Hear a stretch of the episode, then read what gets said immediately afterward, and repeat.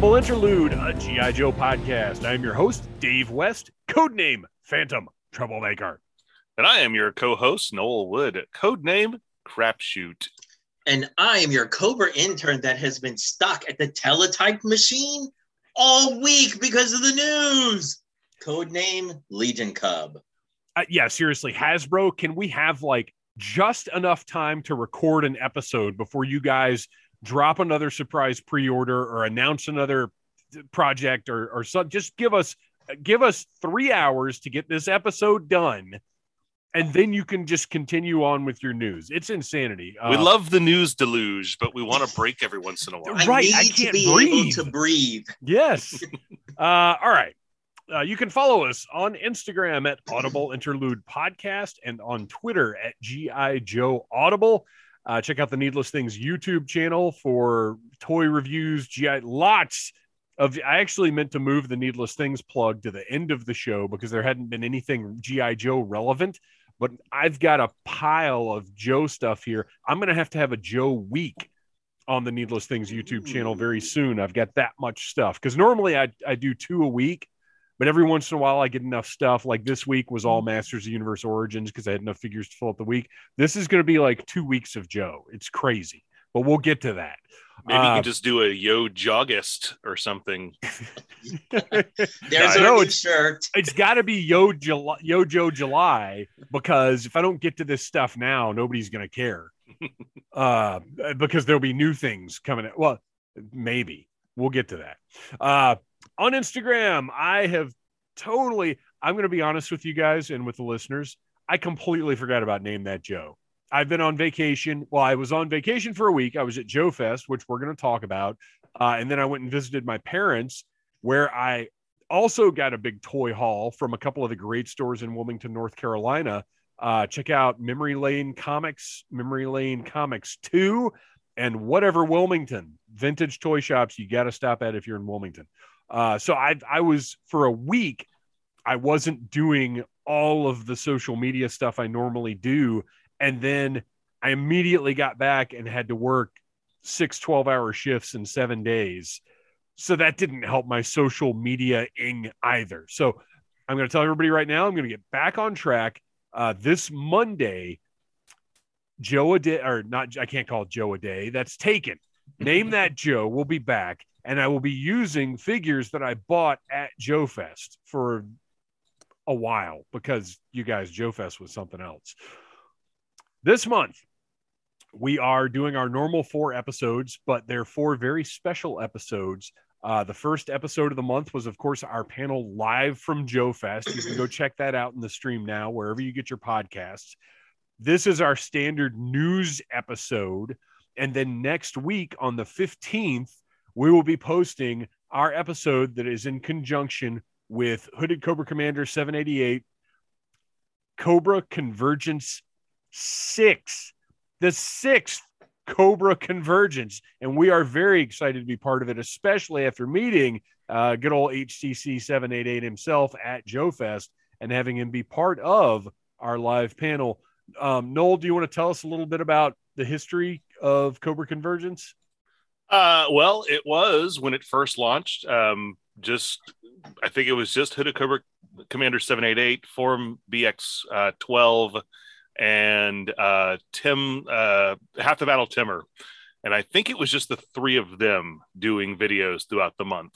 And then it got so much good feedback. They, you know, they they started doing more videos and bringing in more collaborators and doing like storylines kind of that that transverse throughout the uh, the month. Uh, and it's always been one of my favorite things that they've they've done um, throughout the year in the GI Joe video world out there on YouTube. So uh, the fact that we're now incorporating just uh, audio only uh, elements into it too, podcasts like ours and a couple others that are doing it this year. Um, I mean, I don't know. We're gonna have to we're gonna have to like take out a two month period, I think, next year because we're already hitting. You know, we're already more than thirty one com- uh, contributors this year. So there's something every day, and some are doubled up. Yeah, there's wow. seven days total uh, that are doubled up, and yeah, well over 30 contributors. and little news for you guys. Uh, I contributed a little piece of video to one of Ho- uh, Hooded Cobra Commander 788's, uh, whatever. I don't know when he's posting it, so I don't want to say what it is yet and spoil it.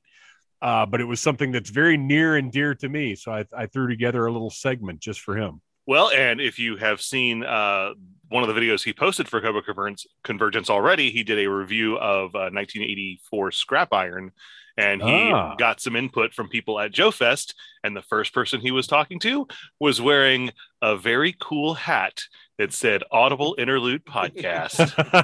Fantastic. yeah, so uh, we got a little extra uh, plug there. So, all about those cheap plugs. Uh, so tons of different uh, content providers are taking part in Cobra Convergence 6. Uh, we already have posts this month from Sergeant Slaughter's Slaughterhouse, the Full Force podcast, HCC 788 posted on July 3rd, as well as Joe Motion Videos 82, uh, Cobra Island, Timmer, Peg Warmers, Plastic Battles. Uh, and then as this episode goes up, we've got a double shot of Snuva's Corner Cafe and What's on Joe Mind uh, with every single day this month, more stuff. You can find the full listing at hcc788.com uh, with links to all of the content. So this is very exciting. Our episode, our special episode, goes up next Friday. The Friday after that, we got another news episode. Uh, and then we will close out the month with one of our standard uh, segment oriented episodes, one of our entertainers, if you will. Not that we don't make the news entertaining, but Yeah, we're always entertaining, always on our toes. but even more so every other week. yes. So, guys, a lot of stuff happened today, but we're going to lead off with the one that was I. Well, I don't know what was the bigger surprise. Mickey Mouse Cobra Commander in the classified line is the fourth tier for the HISS Tank HasLab, or Tiger Force Duke popping up for pre-order out of nowhere with no warning. that actually surprised me more than the Cobra Commander did. Well, we kind of we knew that the we knew they were going to be releasing the fourth tier for uh, the unlock, which we haven't even talked about. The no, HISS no, Tank. we've we've got a whole speaking Yeah. of Yeah. segments, we've got a whole thing to unpack there. But Yeah.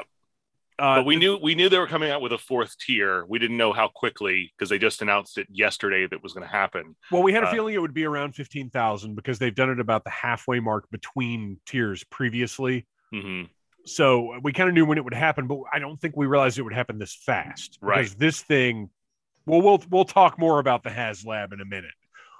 I just want to mention this. Uh, it's Tiger Force Duke with the Tiger Force Ram, which I actually didn't even notice. Does that have a Tiger Force specific name, or is it just Ram with a different deco? It's Tiger Force Duke and Ram is what it's being That's a little as. disappointing. You couldn't Yeah, have called it the Tiger Cannon or something. Tiger Ram. I don't know. Tiger Roar. Yeah, I mean, unless they plan on releasing a ferret eventually and wanting to use the tiger paw, that would have been a fine name. Well, for that's it. my that's my hope because that's the out of out of what I think is realistic for classified.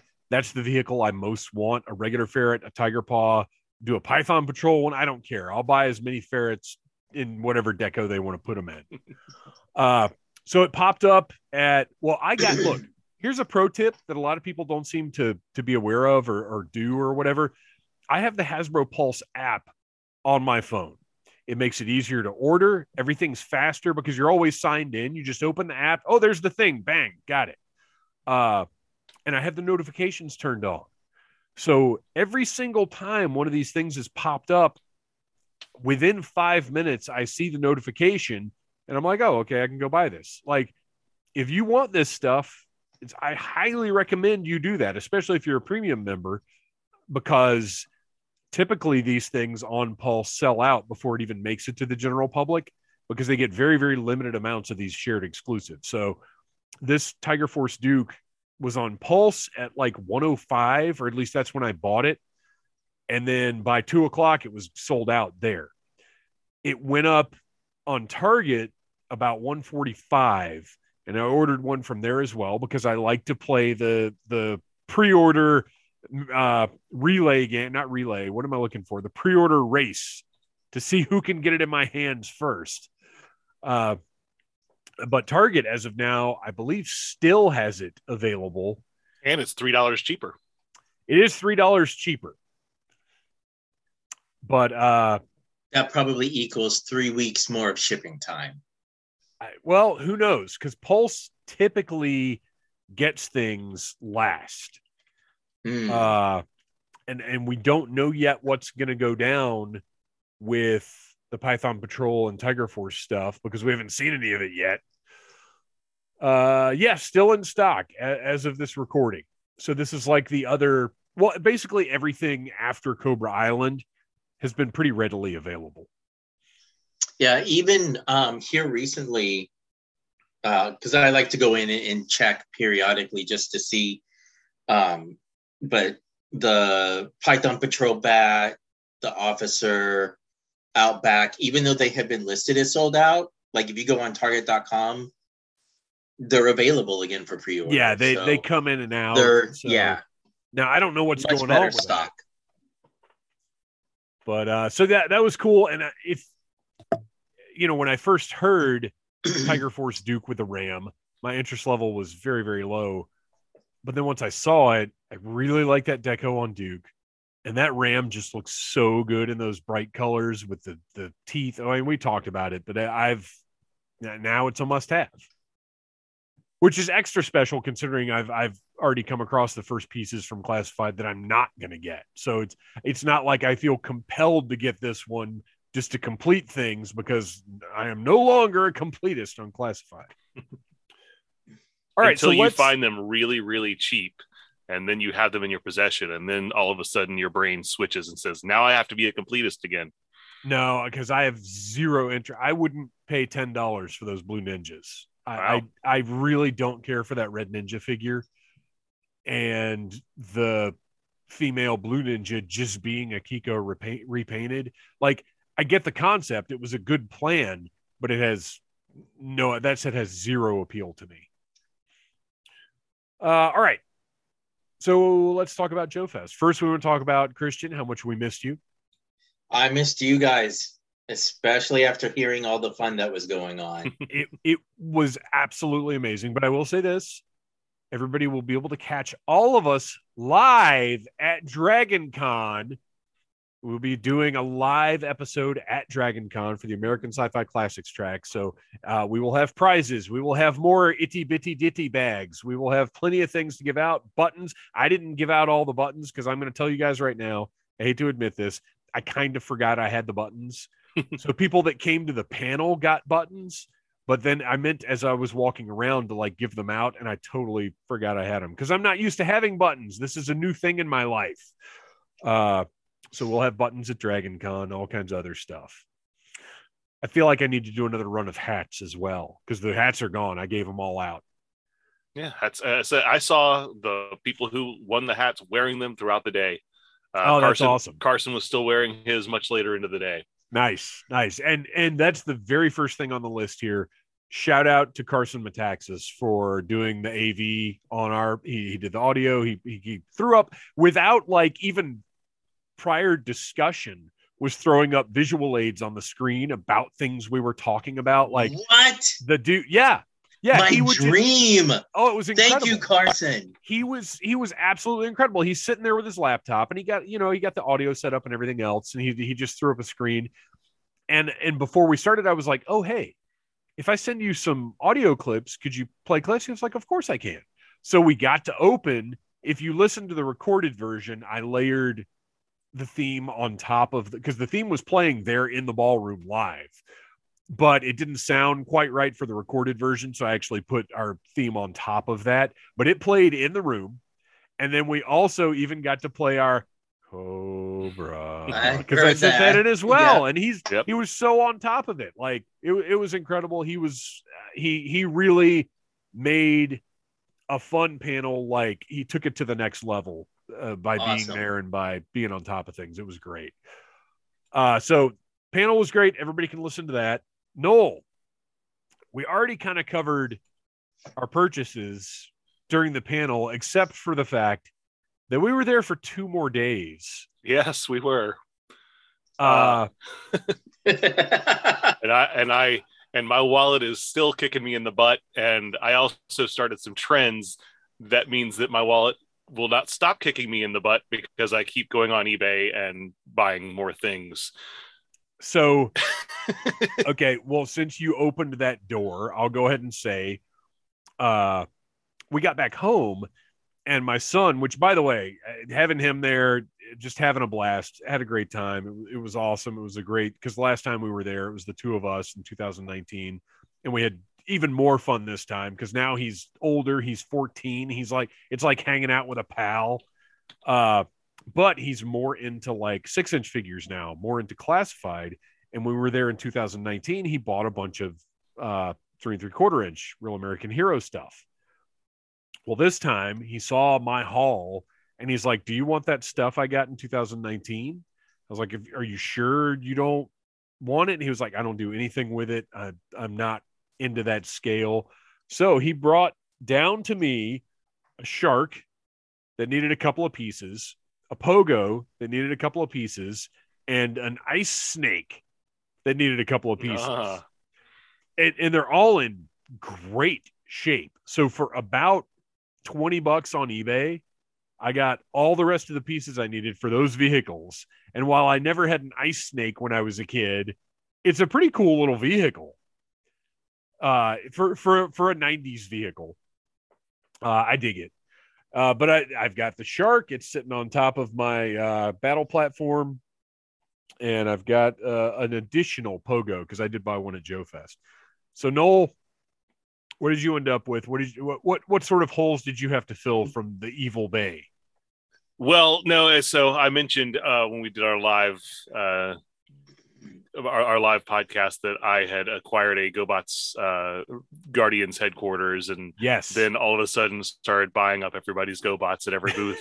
um, so I've been finding some deals on those, a few lots and just a few loose ones here and there on eBay, and um, but as far as Joe stuff goes, like after, because I would say the bulk of what I bought was on preview night on Friday, and then the stuff that I bought on Saturday morning before it was open to the public because okay. there were all all the vendors were there but there's a few other things and i know that uh, i kind of guided you in one direction when it came to the uh, super 7 reaction figures that uh, one particular vendor oh, was yeah, selling for dude. $10 a piece uh, and and a great selection of them too. This wasn't just like the the end of the barrel. When i first got there he still had some um, a couple of the uh, the the sailor figures.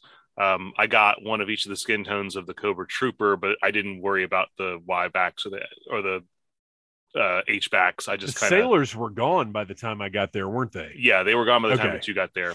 Um, they had uh, some of the the Joe green shirts. He had a lot of the face characters as well. So I picked up about a mm, about eight or nine more figures there. Um, I, I I ran into some last minute deals on Sunday. I was really, really, really hoping because I bought in. There was a, a GI Jason's booth was raffling off a Terrordrome. Oh yeah, um, yeah.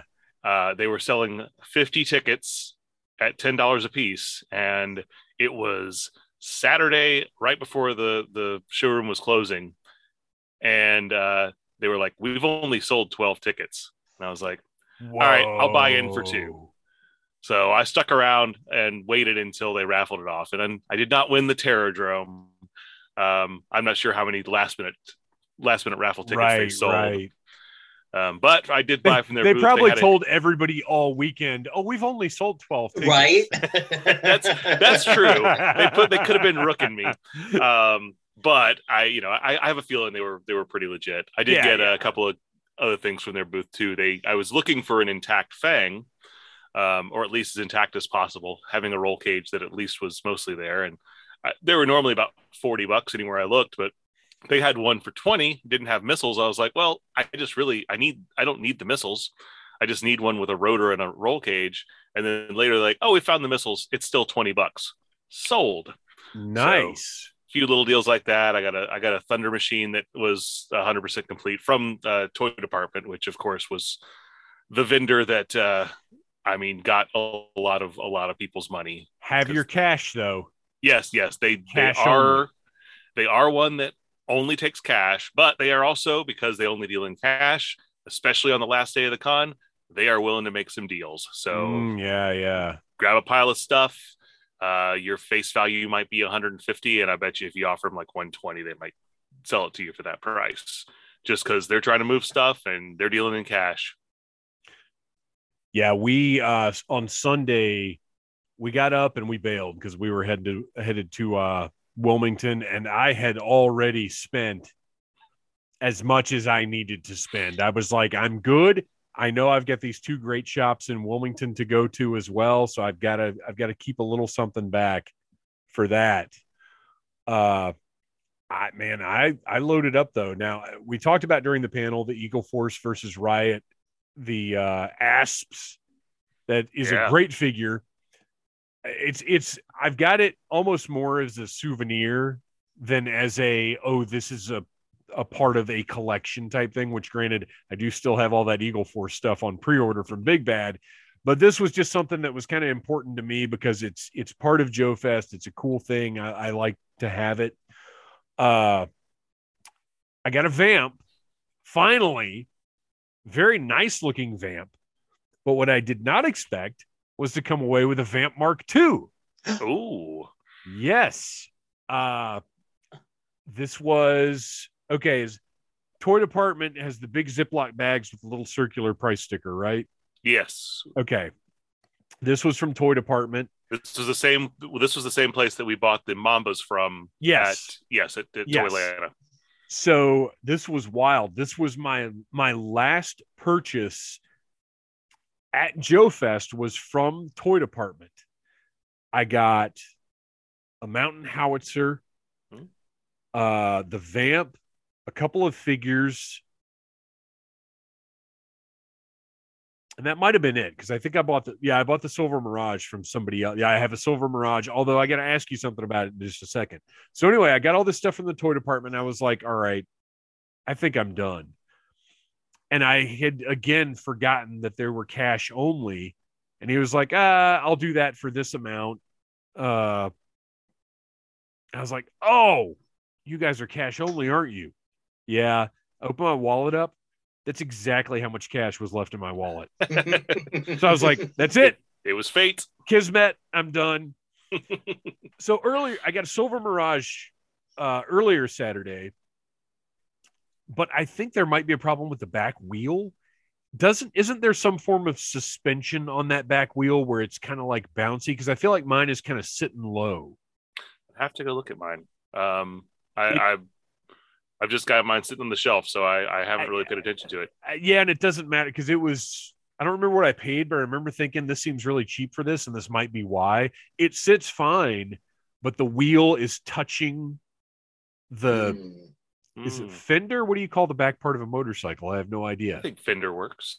Um, it but and I feel like there should be something springy there, and I could put a literal spring in there and fix it, no Yeah. problem. Yeah, or just I mean a piece of a foam or something. I, right, just to right. get just you know you're not gonna be able to see it at that point. because it spot. looks great. It's got here's the weirdest thing. Everything I got, and I didn't sit and like uh, for for those that haven't heard this before, my criteria for getting vintage stuff is what would mine look like if I still had it, like mine from when I was a kid, which saves me a little bit of money and a lot of frustration. So like everything I looked at, I just kind of gave it the eye test of like, yeah, this looks this looks good. I didn't sit and examine. I, I got a lot of stuff with really straight stickers, like pretty pretty decent looking. The moray that I bought, which I mentioned during the panel, uh, missing the lens that if I had no frame of reference, I would have had no idea it had a lens in that Right. spotlight. So I don't care. I didn't even remember those four guns on the back. So the sticker this this one and I kind of love this. The stickers on the hull have been in water. Like you can tell they've got that discoloration, Mhm. but I kind of love knowing that somebody played with this in the water. So well loved yeah, toy. Yeah, that's great. Kind of like that more than if they were pristine. Even though, uh, as I learned as a kid, the moray was not meant to be played with in the water because it was not Right. airtight. Right, right. And I, I seem to remember that. I, Uh, I will say that I I really enjoyed the lobby swaps. I found some great Dude. deals there. Well, that's that's where I got my moray, and that's where I got a couple of figures for dirt cheap. I I was um, wandering around, you know, of course, right after right after the convention floor, floor closed, um, they opened up the lobby, and it was actually a dedicated room uh, at the Marriott where people had tables set up, and it was kind of first come first serve. You just set up your table, and people had some really good stuff, and then it spilled out into the hallway or the or the outdoor hallway. Um, there were another like couple dozen vendors that were out there selling stuff, and um, um, got some really great stuff. I I got a Mauler, which I had been looking for. Uh, I know that Maulers complete are going to be a four. Well, let's just say Maulers complete without the driver, uh, with an intact Right. headset. Right. Uh, but even just loose without uh, without a heavy metal, um, you know, if you find a complete one, you're going to pay a lot of money. I got a really good deal on one. It was missing the little antennas and a couple of little pieces, but it looks beautiful. And I took it home and I just I hit it with a Q-tip and got some of the the dirty spots off of it. And it's, I mean, it, if you are standing ten feet away from it, it looks like it's brand new out of the box. And then I mentioned the asp that I got too. Yeah, yeah. uh, it was um, somebody out in the uh, just outside and he had a few items out there and I, I looked at the asp and i saw it had both blast cannons and it was in like you know just about perfect condition. And i said how much? And he said 20 and i said okay. Because those blast shields alone i mean those those can cost you 10 bucks a piece Yeah. Yeah, that that was the moment in the Joe Fest podcast when you said that price tag, where Mhm. all the cars around me at that stoplight heard a very loud "What?" yeah. Oh, I, I guess I did because that was Friday night, probably at the lobby swap. I did buy some more stuff on Saturday night at the lobby swap Yeah, too. yeah. But I mean, it was I I I walked out with uh like a giant IKEA bag, one of those. If you know how big the uh, the IKEA tote bag is, it's pretty large. It's about you know I what, six cubic feet, and it was filled to the gills. yeah, I got that lobby swap night. Uh, that's where I got the uh, orange mohawk Zartan, which so many of the figures that I bought were ones that were like supposed to be later on my list, but the prices were so good. And they're ones that I didn't have when I was a kid, but I since I've been more immersed in Joe and seeing some of these later designs, there are a few figures that I've been like, man, once once I've got everything back, this is on the list. Mm. But I got the Orange Mohawk Zartan and the Cavalry Wild Bill, the like, Yeah. that honestly is kind of a better fit. Well, it's definitely a better Mhm. figure. It's not the classic Wild Bill, but it's a better toy. Mhm. Uh, Yeah. That was that was just on a table, and the dude was like, "They're this much," and I was like, "I can't not buy these for that." And that's most of the figures that I got because I got uh, what Toxo Viper. That's the purple Mhm. Viper guy.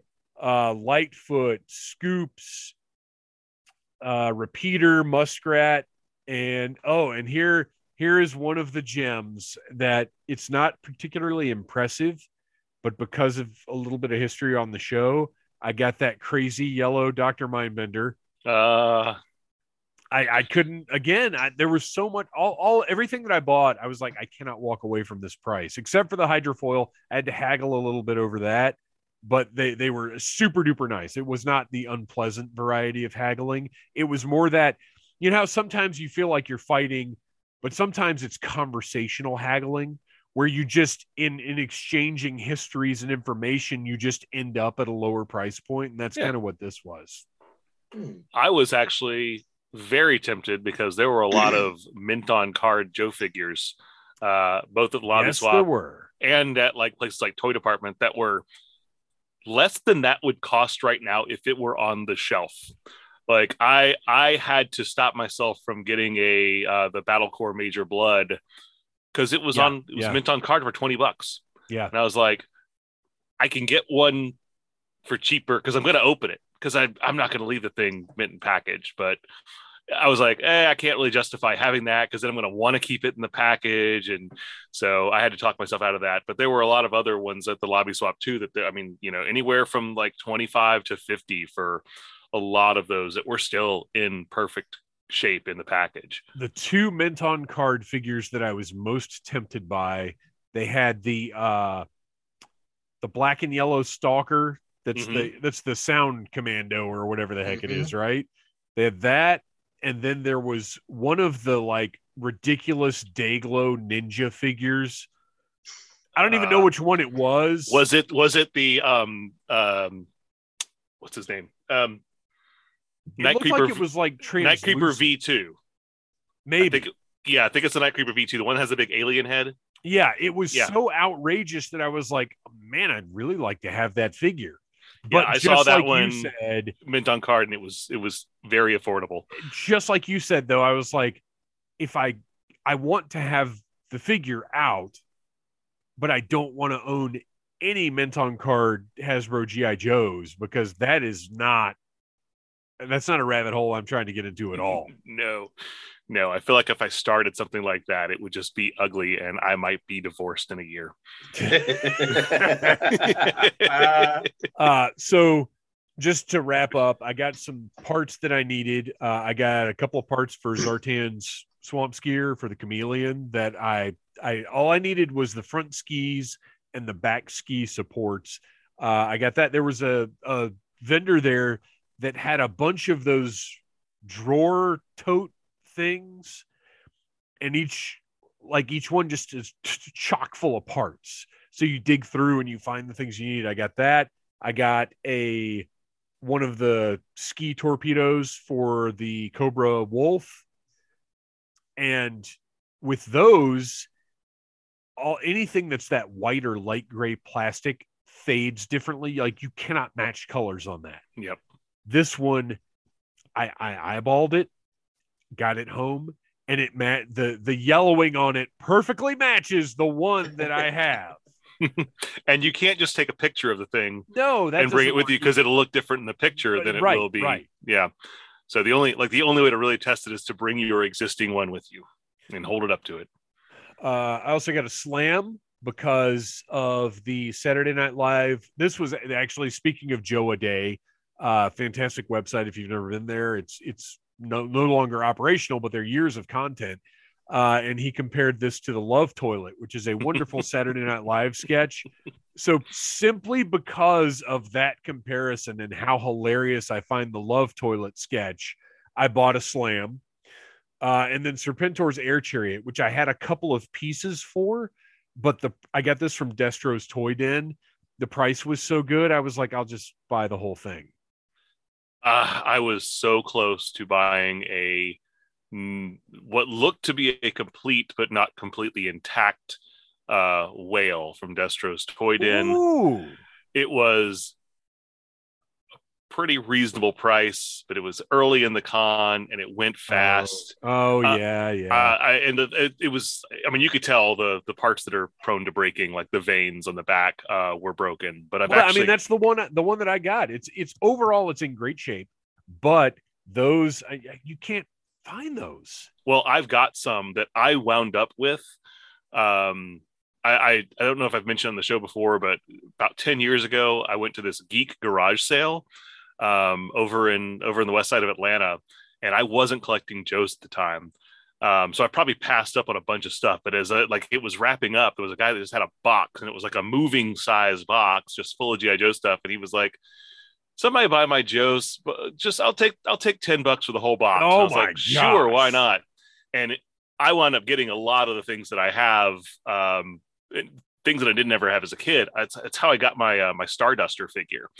Um, Whoa, Yeah, complete except for the gun, which I just have a gung ho gun there in its place. Uh, but uh, as part of the stuff that was in there was he just had a bunch of whale parts. Now he didn't have Oh. like the the big parts of the whale, but he had like all of the small pieces. If so- only you knew somebody that needed whale parts. Well, yeah, no, I know. I know, You and the thing is, as I'm holding on to it because I those. I one day plan to have that complete whale, and I, you know, want to want to put them on there because I know I'm not going to find one with intact veins. Uh, so two last two things, non-Joe items, but I want to mention them because I love them. Uh, I got a Mad Balls Dust Brain head popper. This was my one bogus wah, wah, purchase of Joe Fest because I did not notice that the neck was broken, Aw. so the head doesn't stay on. But I'm still happy to have it, and I'll what I'll probably do is just cut the peg off and put the head on it just to have it as a little figure. Because Dustbrain was the first Mad Ball I ever had, but I never had any of the head popping Mad Balls, so I was I just it's I'm still happy I've got it. I'm just gonna cut the peg off and and completely mangle this vintage figure. But it was I mean it was dirt cheap, and I should have known that was why. Uh, and then I got a glow in the dark uh RoboCop from the like 90s Kenner RoboCop line? toy line. You guys, this thing, once I got it home, I was like, oh, I haven't tested the glow in the dark on this yet. And I've got if you Noel, you've you've been in the phantom zone. Christian, you see it behind me. You have not yet experienced it, but you one day will because we have to play this G.I. Joe board game someday. Uh I turned the lights off, and out of all the glow in the dark stuff in this room, that thing was like a beacon of 80s insanity. It must be toxic materials that they can't use in making toys anymore. It glows like mad. So thrilled with that purchase too. And that was like five bucks or something. I was I was happy to have that. I think one of the one of the last things I purchased was just going through. Uh, there was a booth that had a bunch of Transformer stuff and you know Joe stuff and a few other things. But I was they had a they had put all of their Transformer stuff was twenty percent off on Sunday, and I was like, all right, cool, I'll look through some stuff. And of course, most of them were priced, but there was one bag and it was one of the deluxe Insecticons. If you are familiar with those, um, and uh, it wasn't it didn't have a price on it, so I was like, all right, how much? And I figured he was gonna because it, it didn't have i think it comes with a gun it didn't have the gun but otherwise it was in like really good condition and i was expecting 20 bucks. He was like three bucks? And i was like is that before or after the 20% discount? He goes i think i think that that'll be the final price. I was like I, i'm not going to haggle over that at this point. You're not going to give me 60 cents off of this? so i mean that's uh, there were a lot of especially like on that last day there were a lot of people who were just wanting to move their con Yeah. their, their stuff so they didn't Well, they don't want to pack it up and take it home. yeah yeah Uh, so uh, Joe Fest. was- Oh uh, my- no, I have one more thing. One more thing. I did. If you go to the Needless Things YouTube channel, there is a Joe Fest walkthrough where I walked through the convention. I talked to a number of people that were there. Uh, and I talked to the wonderful people of Skeletron who are producing the Robo Skull Mark II, and they gave me a hat. So I've got a Yeah. Skeletron Nice. hat, which is pretty killer. Oh, and the oh, final things. Noel, you mentioned I, I bought a bunch of the reaction. Well, I bought five of the reaction figures. Uh, and I also brought along with me some reaction figures to get signed. Uh, Keone Young signed my Storm Shadow. Michael Bell signed my reaction Duke. And uh, I also brought a couple of wrestling figures, Jerry the King Lawler and Ricky the Dragon Steamboat, both signed elite figures in my collection now. Two of the best signatures in all of professional wrestling. and we're going to bring this thing home with the experience that was Arthur Burghardt. Mm. Uh, when you go to his booth, because all these signatures, they everybody charges to sign stuff now, as they well should. Uh, Arthur Burghardt, voice of Destro, 40 bucks for a signature.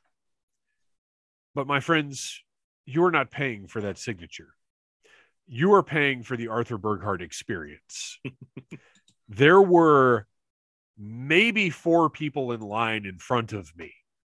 That, that was actually a pretty short period of time because his line was one of the longest the entire weekend. Right. Well, I got in at the right time.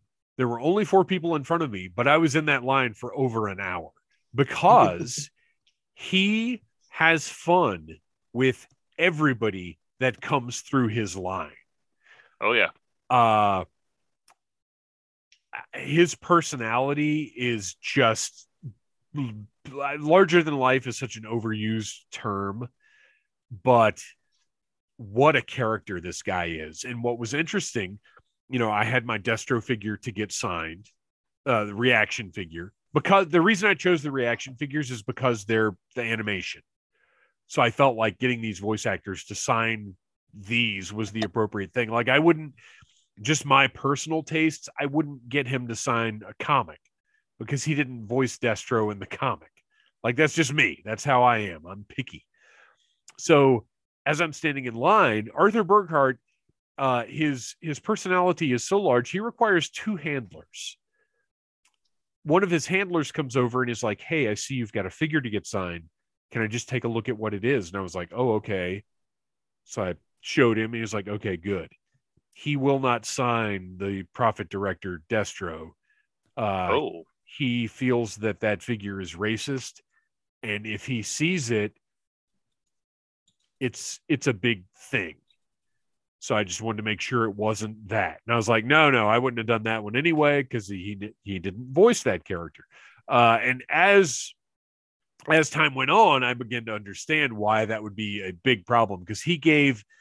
Uh, we keep it clean here on Audible Interlude.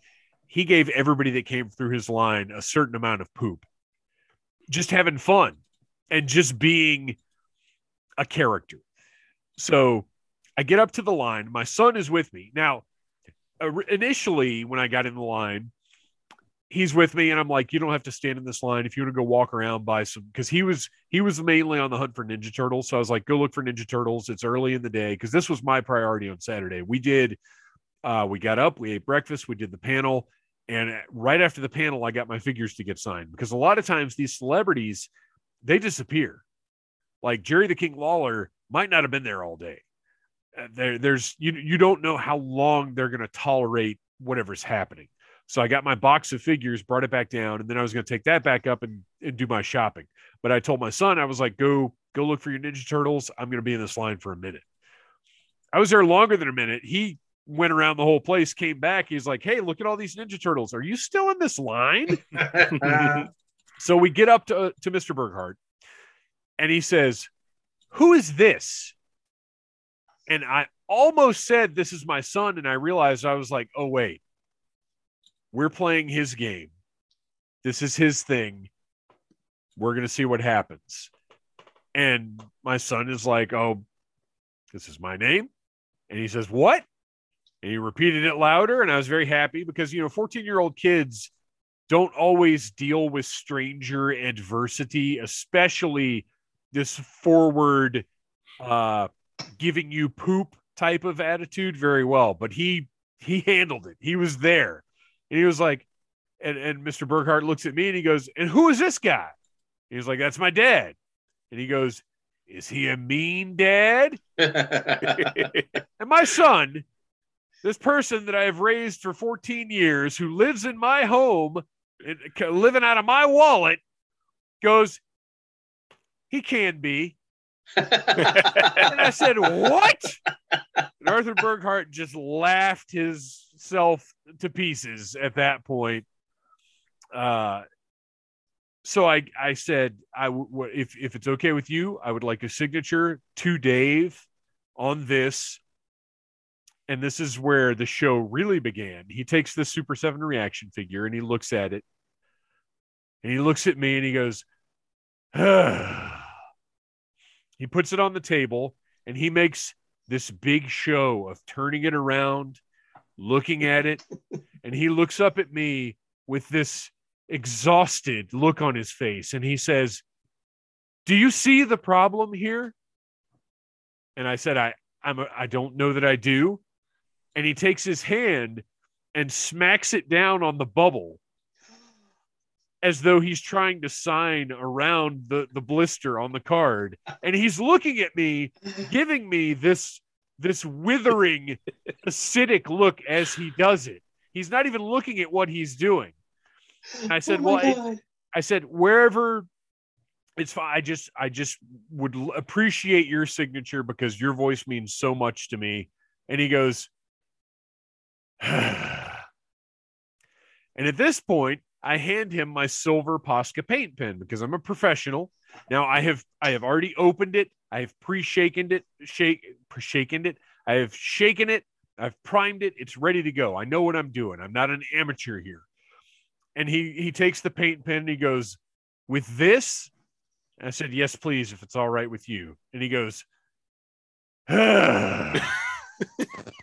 he opens the paint pen, gives me another just withering look, and says, I'm going to sign it right here across the GI Joe. And I said, that is fine. Wherever you can fit it in there is fine with me. he signs it across the GI Joe, and I say, "Thank you so much. That is beautiful." And he says, "I am not done." he puts the cap on my silver Posca paint pen, sets it aside, and pulls out the ugliest neon green pen in his selection of pens. It's clearly his favorite because I've watched as he has signed several different things with this hideous neon green paint pen. At never losing eye contact with me, he pulls the cap off of this horrible paint pen and says, To Dave? And I said, Yes, sir, if you please. and he writes, To Dave in hideous green paint pen at the top left of the card. I said, That is beautiful. Thank you so much. And he says, I am not done. and he proceeds to write 6 26 2022 in hideous green paint pen on the top right of this action figure. Now, keep in mind, this is June 25th. He's living a day ahead of the rest of us. Mhm. Well, he puts the cap on his hideous green paint pen. He has completely ruined this action figure because as he's writing to Dave and the date, he's completely smearing his signature. Uh, he even stops to look at the silver paint pen on his hand and then look up at me as though I have inconvenienced his existence by getting silver paint pen on his hand. And I said, That is that is beautiful. Thank you so much. And he says, I am not done. and he flips the card over and pulls out a black sharpie three different writing implements on one small blister card. And never losing eye contact with me, he scrawls his name again across the back of the card and then writes 625 2022 underneath. Caps it uh, up and says, Now I am done. And I said, This is absolutely wonderful. Thank you so much for your time. This is so much more than I, I ever could have asked for. you Would got your you- money's worth. Would you mind if I got a picture with you? All right. All right. And he looks over at his handler number two and says, Get up. Handler number two gets up. I go sit in the chair next to Mr. Burghardt. I go to hold up the figure and he says, Why do you want to do that? And I said, You're right, because I had heard the spiel that he gave to a guy a couple ahead of me, where he was talking about being an artist and how Destro was just an aspect of his career. And it was, he was much more than just this character of Destro. And I said, No, I understand. You were an artist. This is not who you are. This is just something you did. And he was like, No, no, it's fine. Hold it up. I said, No. I said, That is, I just want this picture with you, the artist. I'm fine. And I put the figure aside and I was like, We are, I want, I want to appreciate this moment with you, the artist. And he said, and uh, he said, Come here, come here. And he looks up at my son and he says, This right here, this is a good dad. And my son said, I know he is. And he said, I know you know he is. And he said, Get a little closer. All right. And we both pointed at the camera. And then I said, once again, I said, thank you so much, sir. And he said, hang on just a minute. And he pulled me close and he whispered something in my ear that's between me and him. Uh, and he said, you two, you go and you have a great time and you, you enjoy this time that you're having together. Thank you for stopping by. And I got my completely destroyed and defaced action figure that is one of my favorite pieces in my entire collection because I got that story with that man.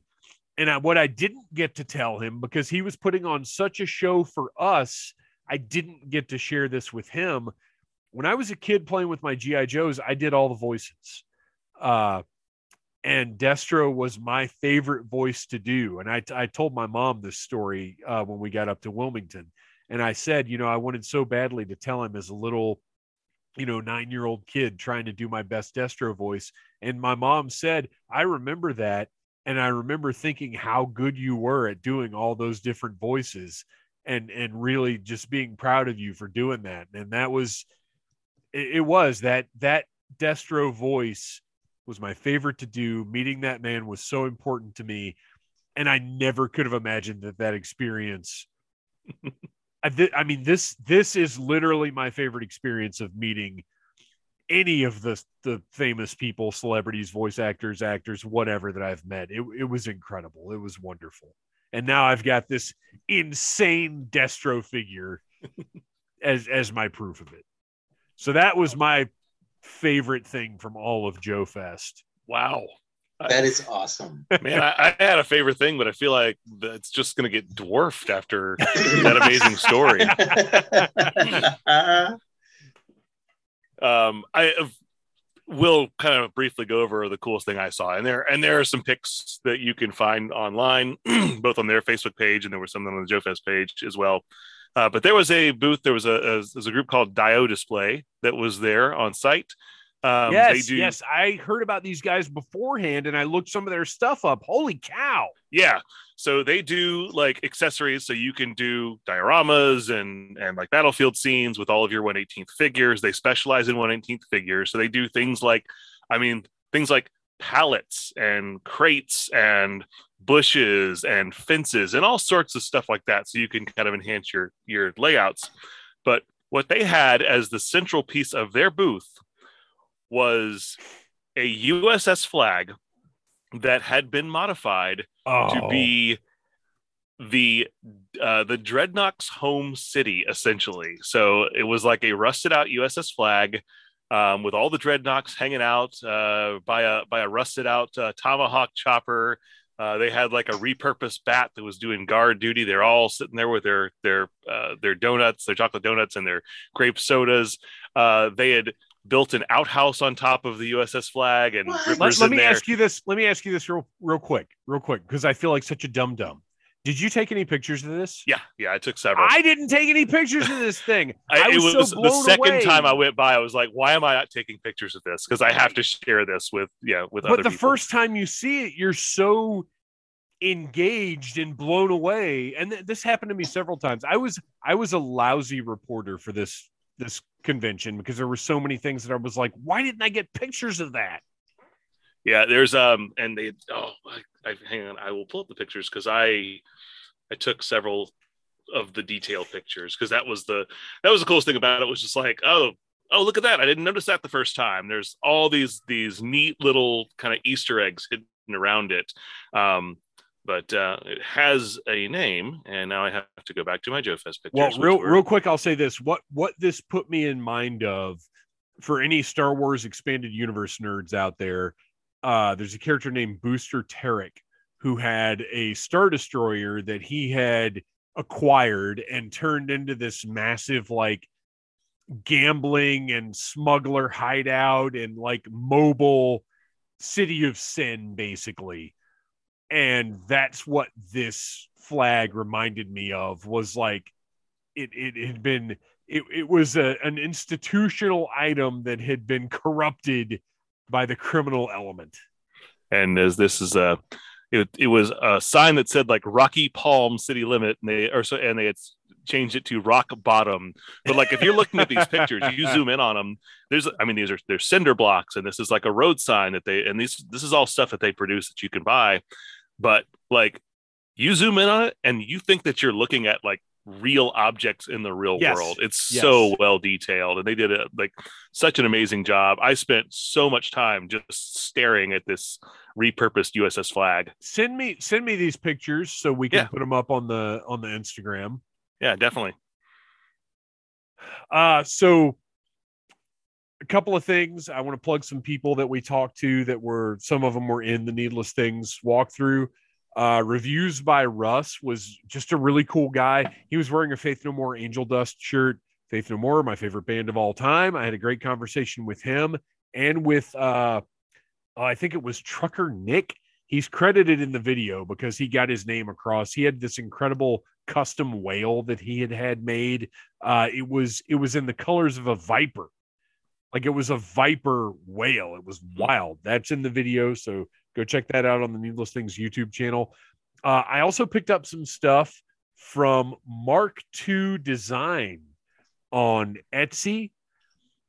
Uh, I got a classified scale jump jetpack, a Sunbow rifle, a laser tag gun, and a piece. Oh, I got Baroness, a classified scale Baroness rifle, and a plug-in for Cobra Commander for the classified Cobra Commander that goes in his back and includes his gun, like the original Cobra Commander gun. Nice. Yeah, cool. great stuff. And this is a lot of this is still available on, on his Etsy store, but he is ceasing production on that stuff and moving into actually producing like manufactured weapons. So check out mark2design.com. Uh, very cool guy. I was, I haven't been out in public a lot in the last two years. And I think I might have almost sliced his hand open trying to trying to do the are we fist bumping or handshaking? I don't know because I'm awkward anyway, but now I'm double awkward. Uh, but really super nice guy, makes incredible stuff. So check out uh, Mark II Design. I've talked to lots of other people. We already talked about Carson. We talked about HCC 788. Uh, just an incredible, like I had high expectations for Joe Fest this year and it blew them away. Did you get to spend some time at the declassified booth? with which had all of the prototype items and the foreign like the foreign GI Joe items and no it was, no so and, it was well, I, I missed like we I feel like there was so much I missed because I, I went and interviewed the Robo Skull Robo Skull guys, but then the call sign longbow guys were right next to them, but I had to go, we had to go eat. So I didn't talk to the call sign longbow guys until like the end of the day Saturday like there's so much i feel like there's so much stuff that i didn't see that i know was there mm. yeah there was that was because that back corner didn't have as many of the vendors especially not gi joe specific vendors so I, I wasn't over in that back corner a lot but i did i was glad i went back there because it was it was in the row with all the comic artists basically uh, but that's where the declassified booth was it's also where they actually had a copy of carson's um, book and you could pick it up and see how heavy this thing was. Oh no, I and, did see that. Yeah, it's and it's like giant. 14 pounds for this thing. Yes. And I, I I told Carson like I feel like you are like you're just giving this thing away. It's crazy, and pre-orders are still open for this. Yep, yep. Because uh, the Kickstarter's done, the the funding is done, but now pre-orders for the regular copies are out there. And now there's uh, a new so, Kickstarter. I, right. Yeah. Yeah. Right. Which we'll we'll get to in a minute yeah, after our hour of Joe Fest recap. Well, there was a lot to talk about, and I said if if Christian were there, we'd be talking. I'm sure even, even more longer. because he'd have he'd have his own experience. Absolutely. Uh, all right. Well, now Christian, you will get to do some talking because we have to move on to. And well, real quick, I'll say this before we go next year, Joe Fest. If you have any doubts, if you're not sure, if you don't want to go to Georgia or whatever the case is, just go. It's so good. It's so good. And it's all, it's in that Augusta Convention Center. So the Marriott, you stay in the hotel, you walk downstairs, and boom, you're at the convention. It's fantastic.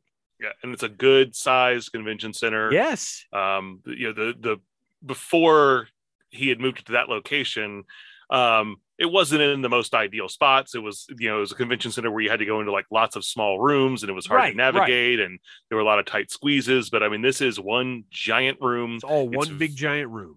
very easy to navigate. It's very easy to find stuff. but Um, there's so much you can walk through it in a couple hours, but you can't see everything in a day. And I say that because I, like I said, I didn't see everything. All right, we got to move on. We got to move on. Uh, final YouTube Yo Joe June. As big as it was, there were only two centerpieces for this installment of the live stream. Uh, the first one was, as everybody knows by now, the Hiss HasLab. Uh, we kind of, well, I mean, we didn't know. We can't say we knew, but everybody had a very strong suspicion that the that it was going to be a classified series HasLab and that it was going to be the HISS tank. Like that was that was kind of the common knowledge. As Emily said, the worst kept secret uh, in the history of HasLab. especially when they accidentally leaked it, accidentally leaked it the day before. Right, right. exactly. And this is all look, just like with the retroverse thing, Emily knows what she's doing.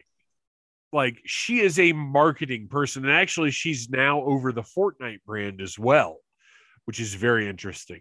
Uh, so HISS tank HasLab happening now, happening through August 15th. And I just looked at this today. Uh, I don't know what you guys' schedules are, are like, but I am off on August 16th. So I am considering doing a live stream to count down the end of the HISS Tank HasLab. Uh, if you guys are available, I will be in California actually for work. you and your work, I know. Don't folks just because you'll be in, promotions. look, if you're going to be in California, that means it's going to be like nine o'clock for you. Oh, that's true. We'll we will uh we'll look into this, but this is something I think would be fun to do. We'll we'll see. I can Uh, I can so- handle it. I, I'll be I'll be available that day. It's Okay. a Monday. It's a Monday night. Yes, Yep. yes. I'll call Uh, in. Yeah, yeah. We'll we'll have the cutout Christian head and you can Yeah. just voice in. Uh so we hit 14,000 today, unlocked the third tier, which is well, we'll get to the tiers. Uh the current backing Hang on just a minute. I've got I've got it pulled up because I'm a professional. I'm refreshing now. We are at 15,120 backers, a mere 880 backers away from the fourth and final tier, which we'll discuss in a moment. Uh, it hit 14,000 earlier today. So that is wild. Uh, This is the like it blew my mind that this is the fastest that any HasLab project has funded. Fastest yeah, that's the bigger surprise to me than when they said it was the HISS tank. Was just right. everything that has happened afterwards. we we are on the cusp of unlocking the final tier in the time frame they gave us for the early bird tier Right. that is phenomenal uh, you know what I, I think we get a yo joe on that three two one yo, Yo, Joe. Joe. uh I guess we should really say co. Well, yeah, you're right. um, I encourage everyone to visit the publicly available web page that will answer all of the questions that people seem to have. I, I keep seeing we talk about we love hisstank.com. I get so much inspiration for what we talk about from HissTank, but also Twitter, other places around the uh, Instagram comments and everything. So many of the questions people ask are answered on the HasLab HISS Tank page. Like they're right there, or the Hasbro Pulse Instagram. Now, why there's not more on the G.I. Joe Instagram, I don't know. I can't answer that question. But a lot of the questions, very, very simple questions people seem to have, are answered by Hasbro in readily available spots. Uh, so this thing's 300 bucks plus tax. If you're a Pulse Premium member, the shipping is free. If you are not a Pulse Premium member, you have to pay for shipping. Shipping is like $22. So just sign up for Pulse It's like And- half of your pulse price right there. right. Yeah. And then you also get benefits like I got today of getting a notification when Tiger Force Duke went up and just ordered him. No problem. Uh, it goes through August 15th. You will be charged on August 16th.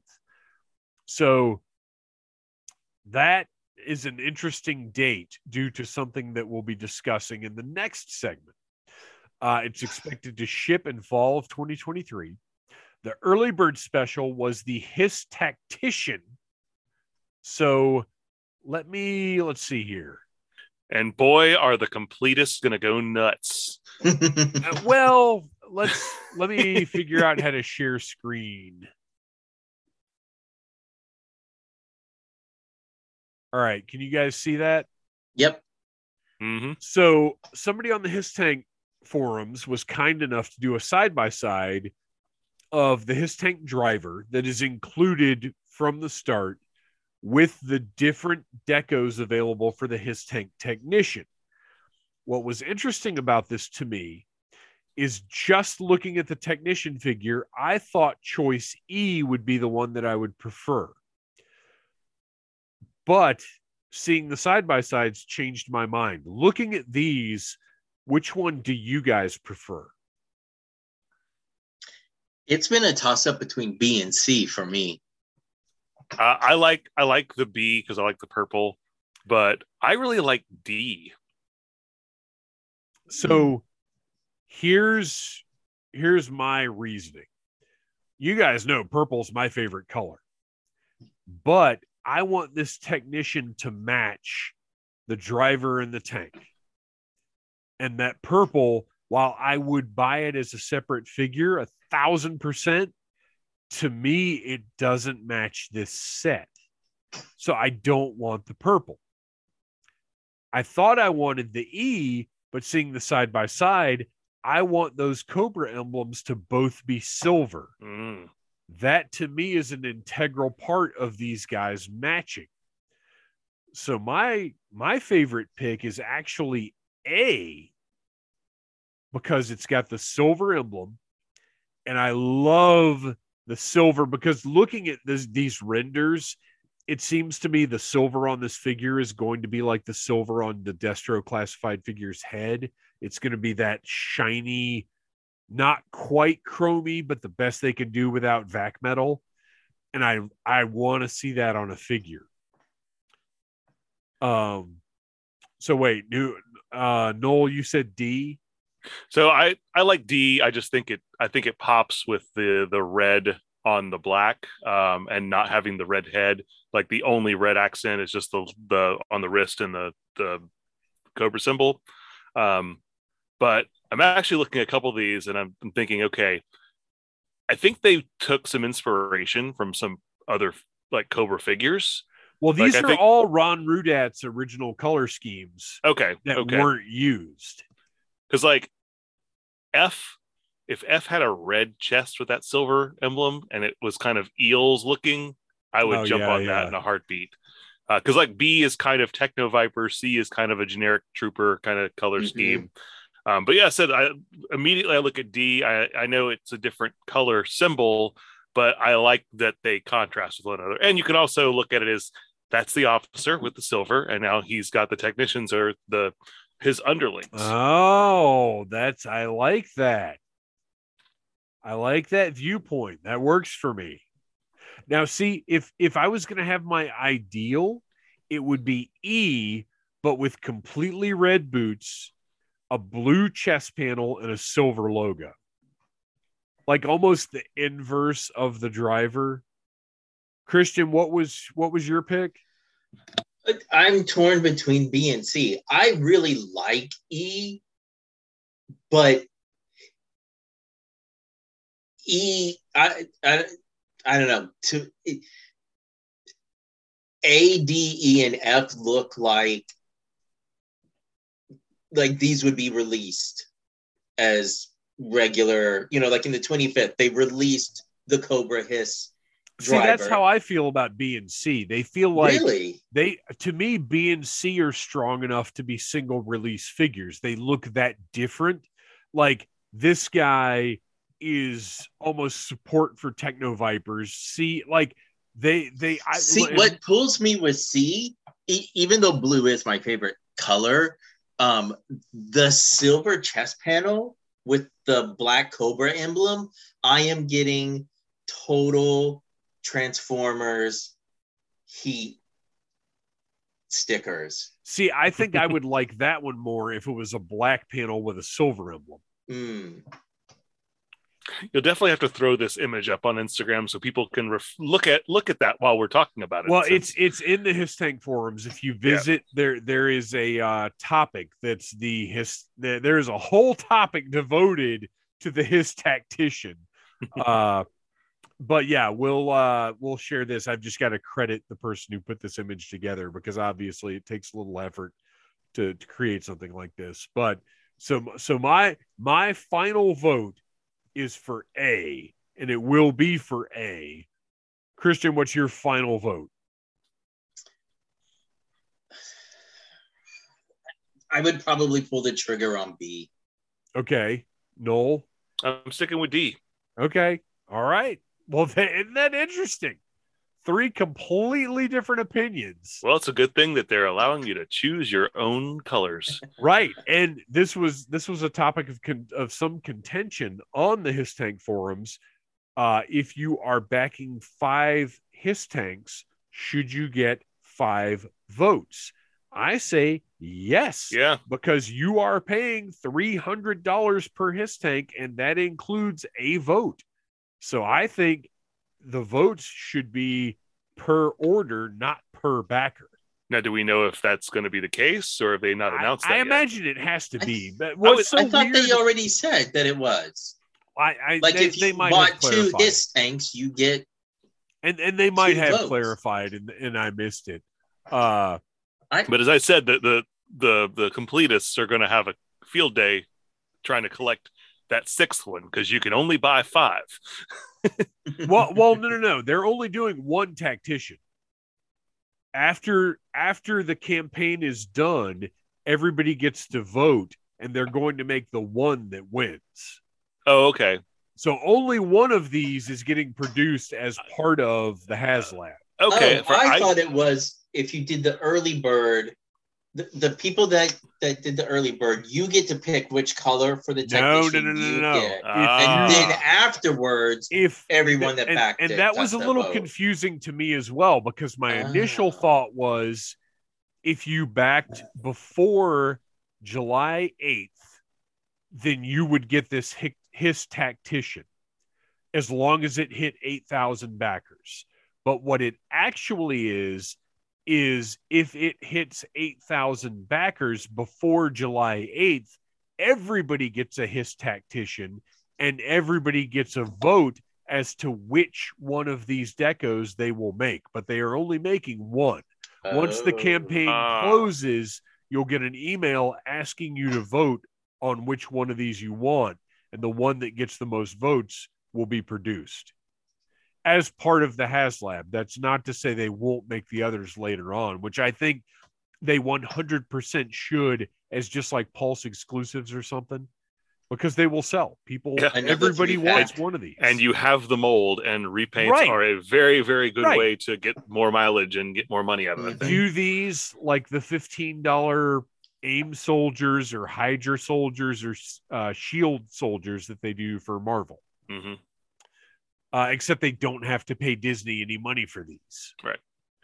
uh, all right so we've already talked about the tactician Uh, this thing funded in less than a day fastest haslab funding ever It was like what eight hours? Yeah, yeah, It was insane. Record time. Uh, the first unlock were the telescoping side-mounted missile racks, which, if you watch the video, Lenny pointed out these expansion ports that were on the Hiss, but at the time, all he said was for possible future expansions. He didn't say these are going to be the tiers. This is what we're unlocking. So it was very exciting to see. Wow. Okay. And, and look, I'm going to go ahead and get this out of the way. Uh, I love, oh gosh, wait, it's triple zero and BT1 are the droids from Star Wars from the Dr. Aphra series. Uh, BT one is the Astromech. Is that right? And triple zero is the protocol. So BT one has all of these crazy armaments that pop out of its dome. Or if you prefer, uh, the Jim Carrey movie, The Mask, when he pulls all the guns out and like all of these insane guns pop out. This is what this hiss is to me, and I love it for that. so, first unlock were the side mounted missile racks. The second unlock was a retro style canopy and tread covers, which was, uh, you know, a little underwhelming to a lot of people. Well, it was, but at the same time, there were a lot of people that wanted the hiss to look more retro. Yeah. And it was I, wild I'm... because it was almost like Hasbro pre anticipated that being the case. Yeah, I, I really like the side panels for the um, for the treads. Um, the the I thought the cockpit was an upgrade, so I'm not as like eh, I don't need a clear cockpit, but I did like the side panels. Yeah, the that gull wing cockpit that they currently have is phenomenal. To me, the the modernized version that they were offering in the first place is the one that I wanted to display. But I will say this: like if if anything was going to get me to back two of these elements that made it look like a completely different vehicle were the thing that were going to do it. So mm-hmm. now I don't plan to back two, but I am a little itchy because I would like to have another one displayed. But also, this thing is so freaking giant, it's not practical for me to think I could get a second one.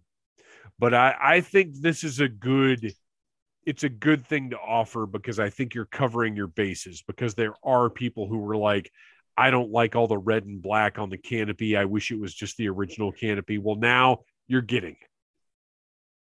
Uh, today, we unlocked the third unlock, the Hiss Gunner, which is a female figure, which is awesome because female troop builders, obviously, they already did the Blue Ninja, but now we've got another female troop builder, if you can consider a figure that comes as part of a $300 package of troop builder. Uh, but the cool thing, also included with this, a chin turret that plugs in underneath that light up Cobra symbol, which we discussed this campaign in pretty good detail on the live panel at Joe Fest. So if you want to hear like everything, go back and listen to that. Uh, but we get a chin turret that plugs in underneath, and we get two weapons that plug into the ports in the top turret.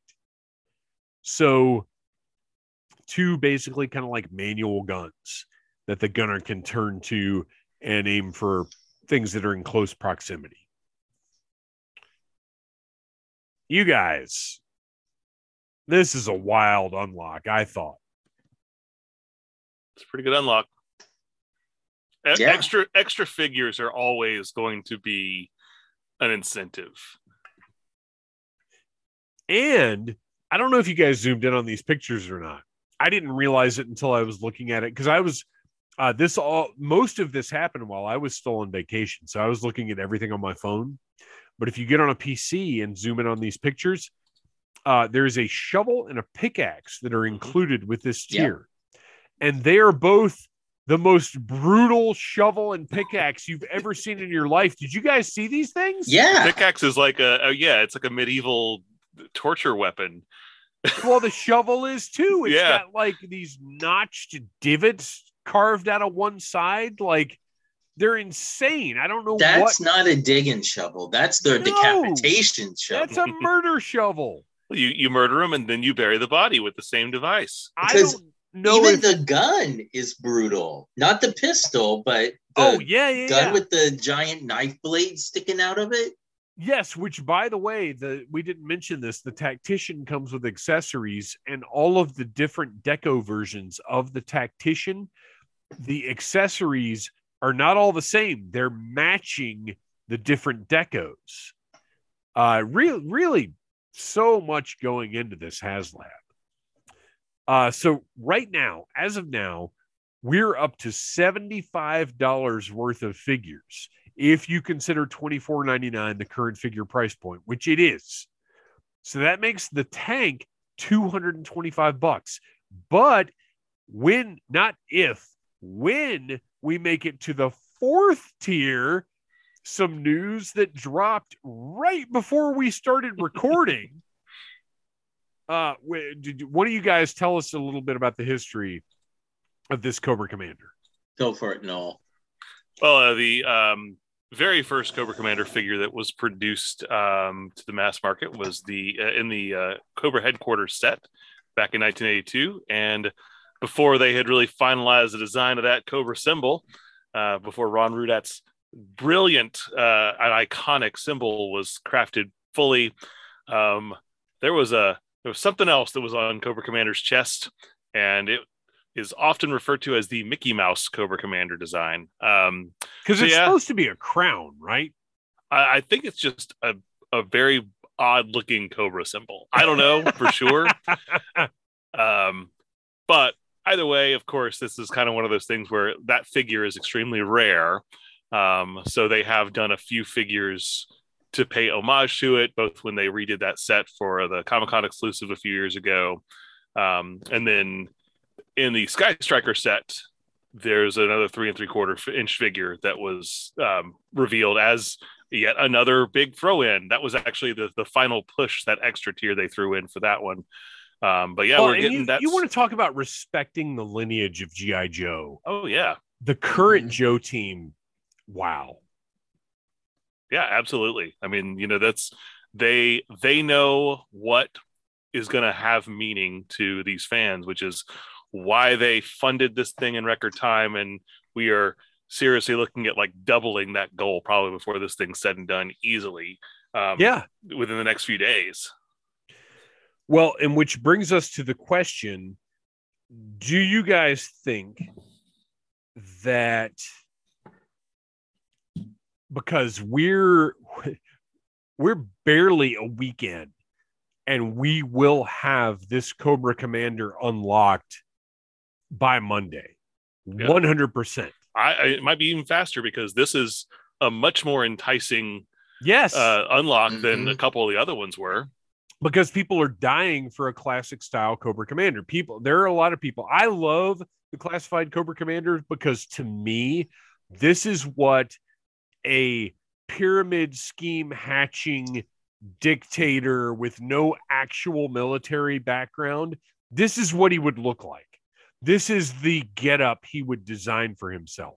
However, I do want a more classic Cobra Commander in this line, as do many people. But I will say this they're going to release this figure in the main line. It's going to, the deco is going to be different, but we're going to see this as a release potentially. We still don't know what the final two figures are in Walmart's retro line. Right.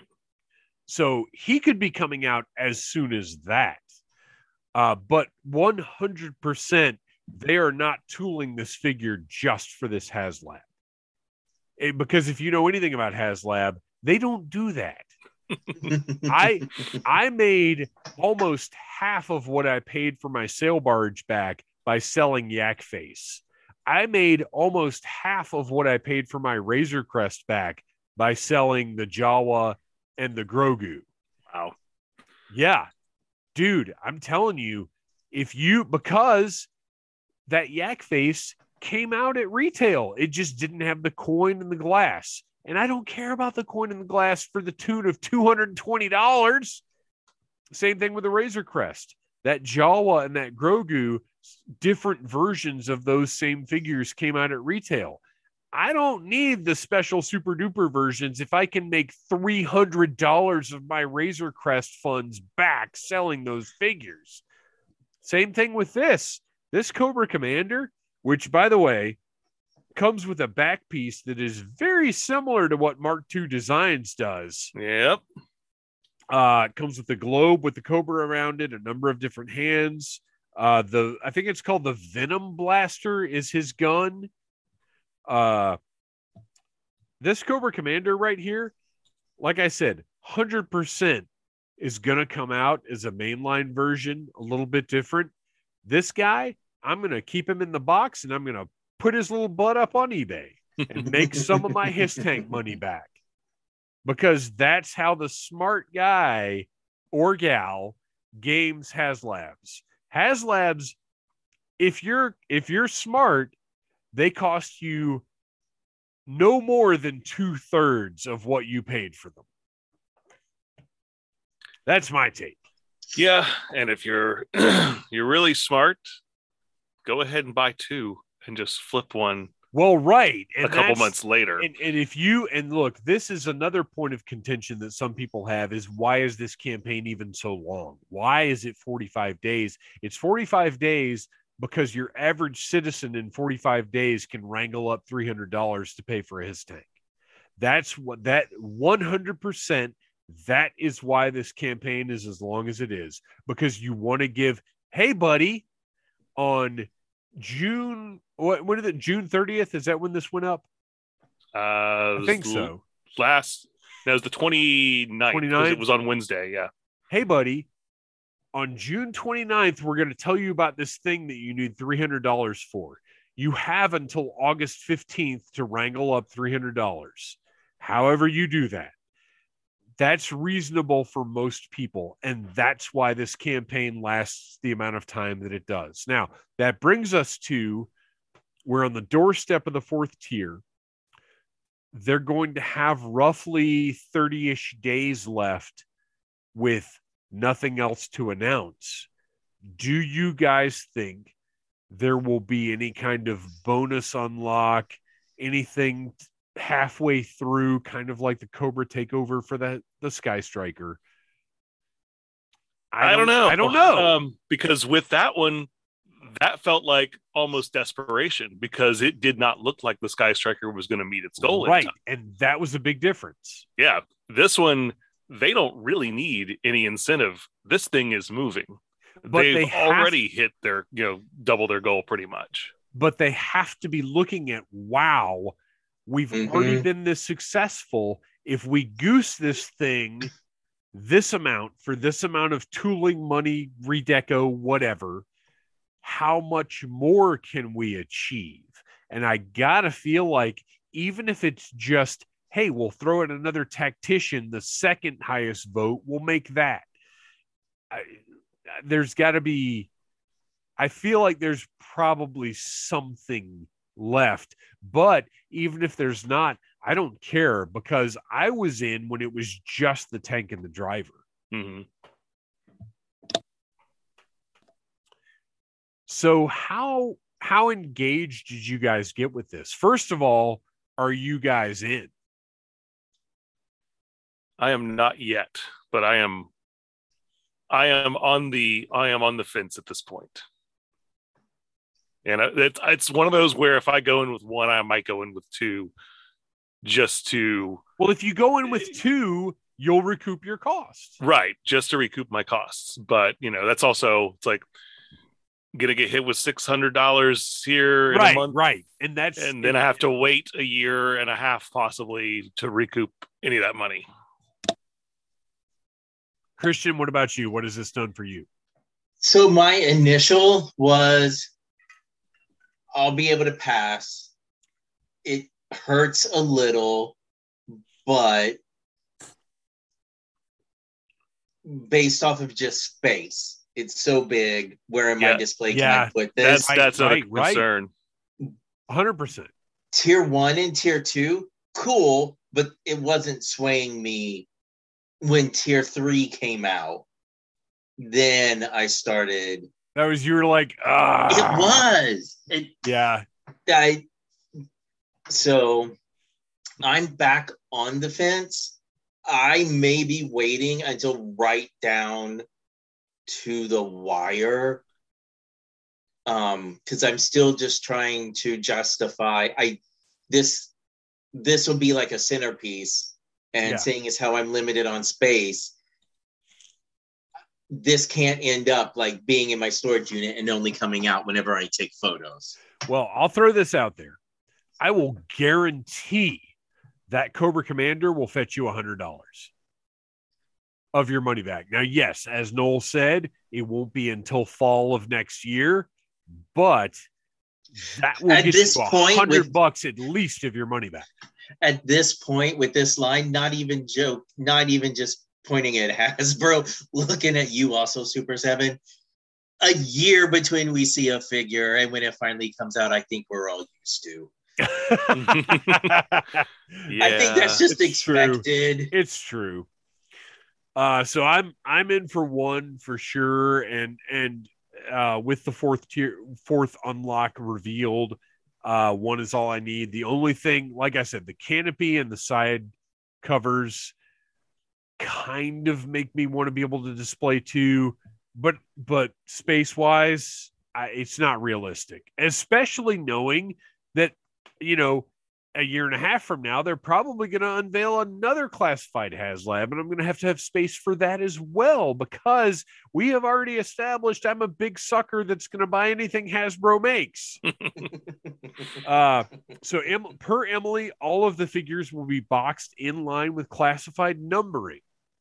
So, the driver, the tactician, the gunner, Cobra Commander are all going to be numbered in line with the classified series for you completists out there. And by the way, I say completists because completionists is not a word. Stop using it. Uh, success. This was reported at the roundtable uh, that Hasbro did after the announcement. Uh, they've already it, they've said this is already huge. Uh, Hasbro responded very positively to the funding here.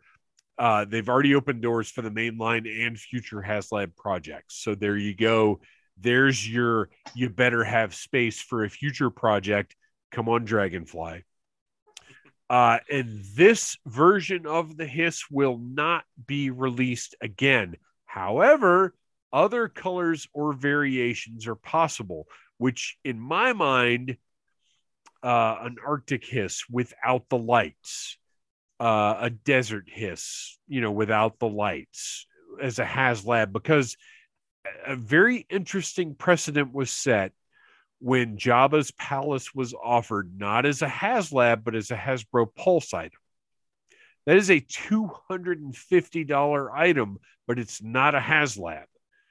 So, in my mind, this Hiss tank will very likely be very slightly retooled and recolored and offered as a Has- Hasbro Pulse exclusive item, but not this guns out crazy Jim Carrey as the mask version. Uh, Emily stated there are no plans beyond stretch goal number four. However, they are always observing HasLabs to find out what is best for Hasbro and the consumer, which is where they have some wiggle room for maybe they throw something else in as a 25,000 goal, as a 30,000 goal. Who knows? We'll, but we'll find something out. Keep, I, I, my gut just says, even if it's just something small, you know, like decals or something like that. I just feel like with so much longer to go before it Yeah. ends, right. when we're getting to that, you know, 15 days out, 20 days, you got to keep the momentum going. Well, here's this is a very interesting thing, and I'm I'm so torn on it. So there are people ordering five of this. 788, 788 is the traditional HISS tank numeric designation. Uh, some of the 25th anniversary hisses were released with a label sheet of numbers so you could actually give different numeric designations to your hiss tanks. On the one hand, I appreciate that and the concept of that for this hiss. On the other hand, I don't want any stickers on my $300 toy. I want every bit of deco on this to be Tampo. I don't want it to be stickers. So I'm a little torn where I see the need for customization, but on mine, I do not want tacky stickers on this item. Right. What do you guys think about this? I wouldn't necessarily put it on mine, but I, when I look at my Masters of the Universe um, classics, I still have those. I, I kept all the sticker sheets so that you could do the different factions on your packages. If Right, you right. wanted, Because I like those logos. So I'm not saying like I would necessarily use them, but if there are customizers out there that probably Well, but here's here's the problem though is if you have the numbers as a customization option, then that means they're going to be that for everybody, yeah, Un- unless yeah they cheap produce. stickers are though. But, but no, no, no, no. What I'm saying is, I don't want stickers on mine at all. I oh want no, I, the yeah, I'm seven, not saying they, eight they put the stickers on. on. them. I'm saying like even if that is something small, like So include Uh, uh, stickers that would like cover another the seven, eight, eight. right, like it's not a stretch goal necessarily, but like they hit a certain number and they've told us, you know, okay, oh yeah, we're not getting anything past four. So let's just say all of a sudden they hit a number and then they're like, hey, guess what? Now we're also tossing in this decal sheet. So you but can the, put but the decals would have to have like rather than being translucent with the number printed, it would have to be like black with the number printed Mhm. because it would have to cover the seven, eight, eight. And I And it's going to be hard to match those colors up if Right. they do that. I don't know how you accomplish that. maybe not. I don't know. Mm. It, and it's it's an issue because like i said i understand the people that are buying five of these would love to have five different numeric designations i just don't see how it's possible uh, all right we got to move on we got a lot more to cover my personal pick for a wacky stretch goal was a classified chuckles figure with a havoc missile accessory that was the first thing that popped in my head. And I was so terribly disappointed when somebody in the HISS Tank forums posted that today. I was like, use some of my gun. You I was stole my gonna idea. I was going to say that on the show tonight, and you beat me to it. um, but great minds think alike. To me, the bottom line with this is this is a landmark toy. Uh, I don't even love the hiss that much. Like it, it's iconic for sure, but it is far from my favorite Joe vehicle. If you were, if you were to say, Dave, we're Hasbro, we're going to let you select 10 GI Joe vehicles to reproduce the same way that they're making the Sky Striker for the the 118 scale. The hiss would not be on my list. But this like I said, this is a landmark toy. It's this this is the first classified HasLab. This is Hasbro putting everything into this vehicle and it's more than just a GI Joe vehicle. It is a landmark toy and I have to have this toy. As a toy collector, this is an important piece that must be in my collection. Any final thoughts about the uh, HISS Tank HasLab? We'll have obviously two weeks from now. We'll have more follow up.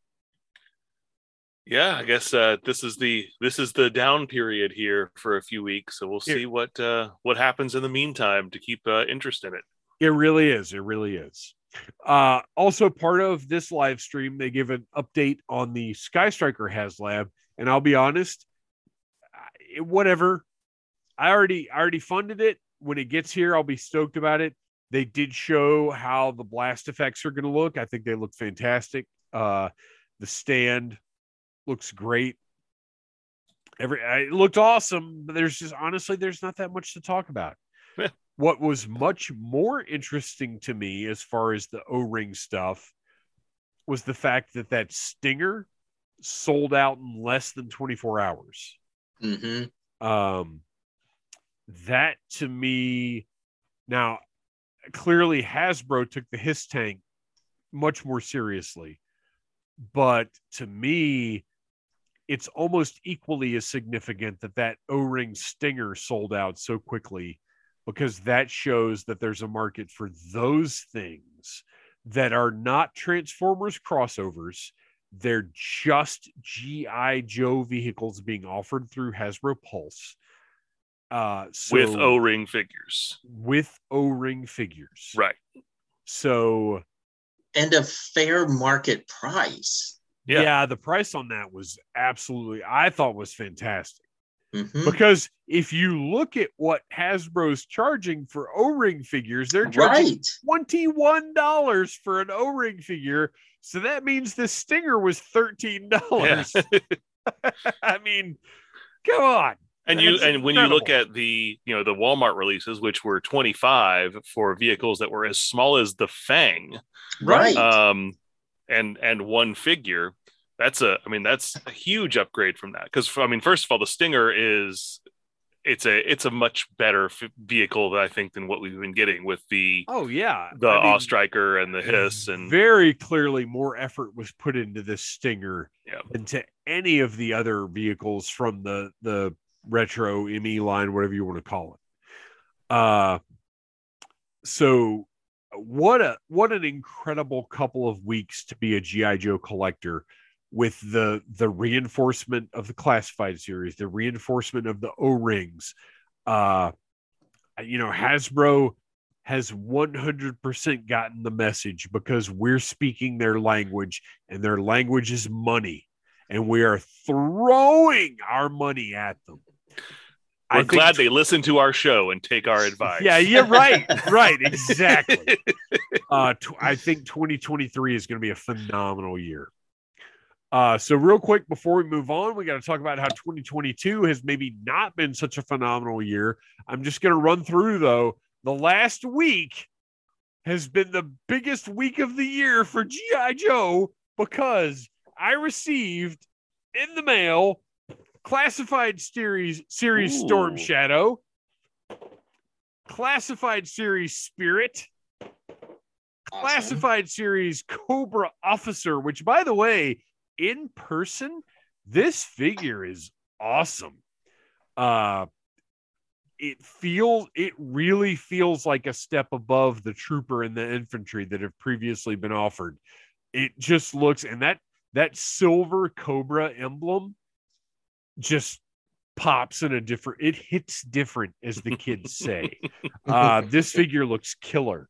Uh my o-ring cobra officer and cobra trooper which by the way hasbro if you are listening can you please just give us four cobra troopers? It, it- this makes no sense because i want one officer for four troopers.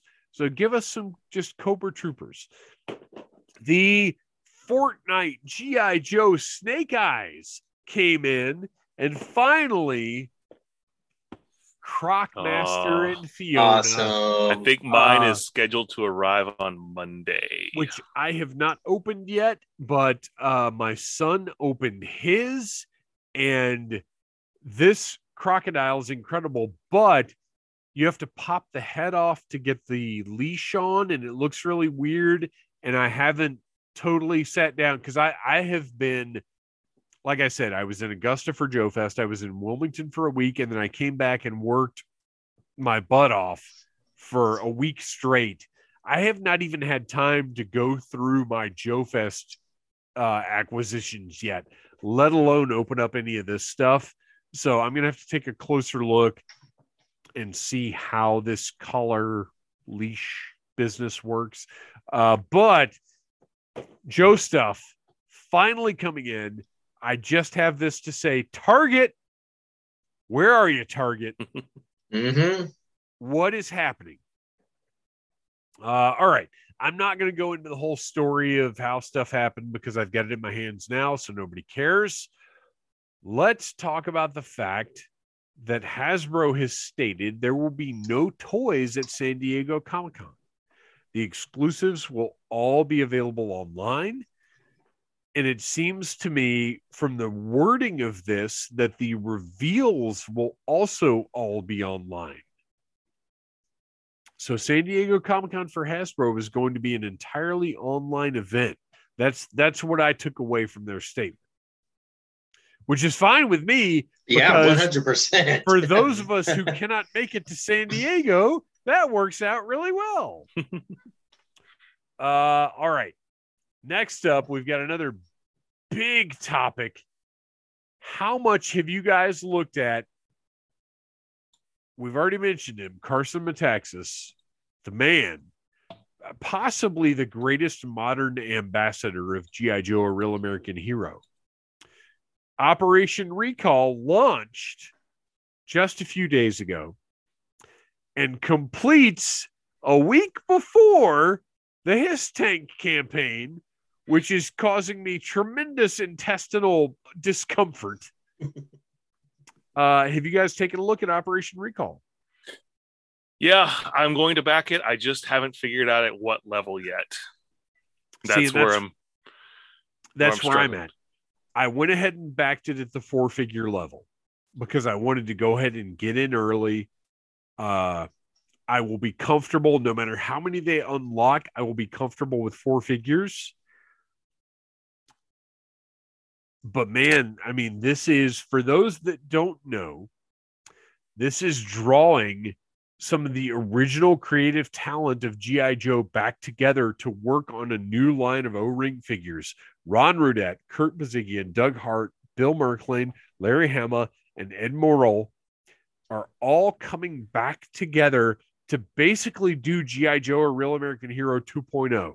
They can't call it that, but that's what it is, guys.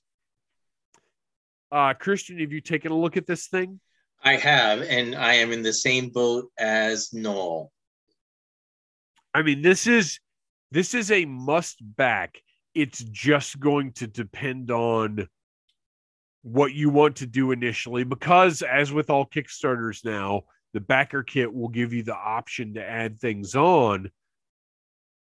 I, I got to tell you, if it wasn't for the Hiss tank, HasLab, I would be all in on this. But I just, my gosh, you guys, Call Sign Longbow just ended. I've got GI Joe pre-orders coming in out the wazoo. Other pre-orders because I'm a maniac that collects tons of different toy lines.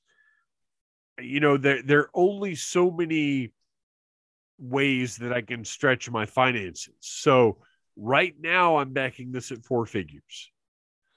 I've also have, and, and I'll wait till I see the figures themselves. But I've been a little underwhelmed with some of the figure designs that got unlocked. Hmm. Um, like I I don't know. Uh, there's there's a couple of them that I really love. There's a couple of them that are like, eh, this is cool, but this doesn't feel like a GI Joe character to me. I Um, am I am on the same page, and I'll, I'll just real quick. I will say we are not going to break down the character designs or the figures because I don't. These are all all of these are us right. basically, and I don't want to rain on anybody's parade. Right. but I will say that I agree with you that there are some concepts that I don't. That's why I was so emphatic about four figures. As of right now, there are four characters that I would really love to have. Mhm. The rest are I'm not as enthused about. Yeah, and you said we and we may see once once we see prototypes and pictures and you know more than just like drawing some of them only by children at this point uh, we may see something that really strikes us more and again Which, that's why by the that's- way, I love that this creative team is taking their input from everywhere. I actually loved seeing the kids' designs on Mhm. on the same same footing as the adults who were sending in submissions. Mhm. Uh, and I think that's part of what makes this this uh, pursuit really special. well Car- carson pushed me to submit uh, you know some of my childhood designs but i just i couldn't bring myself to do it Well, here here's Oh. well, here's my thing. I was I was super gung ho that I was going to put something in, then I really thought about it, and I was like, and this is me just being vain and and subservient to myself. I could not let any of my personal IP original ideas go, and that's what you're doing when Yeah. you submit an idea for this. You are giving your IP to somebody else and as much as I would love to see like a Phantom Troublemaker figure, I can't just sign that over to someone else. So it may never, ever, ever, ever happen, but I can't just give it away. And I've got several, I've got several concepts that I would love to see as figures, but I can't give it to somebody else, even if that means it'll never happen. But I, I respect, look, I'll I'll say this right now. Anybody who knows my background, anybody who has been following needless things over the past decade plus knows that I am absolutely freaking bonkers over Soul Eagle Guerrero, the luchador. Uh, this is a figure I absolutely have to have in my collection. A luchador GI Joe is something that I 100% would have created. so I love this concept. I love Operation Recall. Every single person listening to this right now should go to Kickstarter. And unfortunately, you can't just Google Kickstarter Operation Recall because so many people have reported on this that the actual Kickstarter does not come up in Google. Hmm. so you have to go to the Kickstarter website and then search for Operation Recall. uh, but look at this. I, it's it's one of the most wonderful projects I've ever seen. And even though I'm I'm not in love with all of the concepts they're producing, I am in love with the overall idea. Yeah, and the I mean the the packaging for the one, of course, the Rotello figure is just gorgeous. Like this oh yeah, looks, yeah. I mean, this is the closest thing we've had to like GI Joe packaging uh, that really resembles the '80s stuff. Well, again, um, it's it's GI Joe 2.0 in everything but name. Yeah.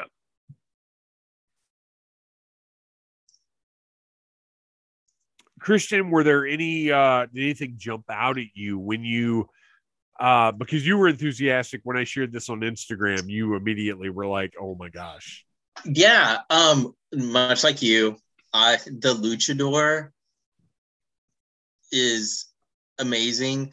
Uh, I also really like Damselfly because I'm a Micronauts fan. Oh wow, you're right. Her jetpack is total Micronauts. Oh my um, gosh. Um, so that's funny that you to hear you guys. I'm like on the opposite end to hear you guys because you're usually all in, and now you're saying right, like right. four. And honestly, this when I say like I'm where Nola's, where I'm trying to figure out where I want to back. This is the first one of these O-ring type Kickstarters where I am on the fence for all in. Oh wow. I I I really re- there's only one design where I'm like, meh, not bad, you know, but but all the others, I mean the the one um the the the one that the little kid did with mm-hmm. the turtle, the I love the turtle one. Yeah. Um I don't know, just I also have a very soft spot for seeing other people's creativity. Yeah, yeah. And so, uh, yeah, I, again, once most of them are made into figures, you know, like I, I love Breacher. The at least the drawing for his dog is just that dog is yeah. nuts. Well, and like I I love the idea of getting another like MP style character or another urban uh specialist like that. So that's one that I you know would love to see what the final the, the final product looks like, but that's one that is definitely on the higher end of the things I would be looking forward to. And it definitely feels like it would fit in with GI Joe. This would be like an up like uh, Mutt and Shockwave are going out on patrol with Breacher.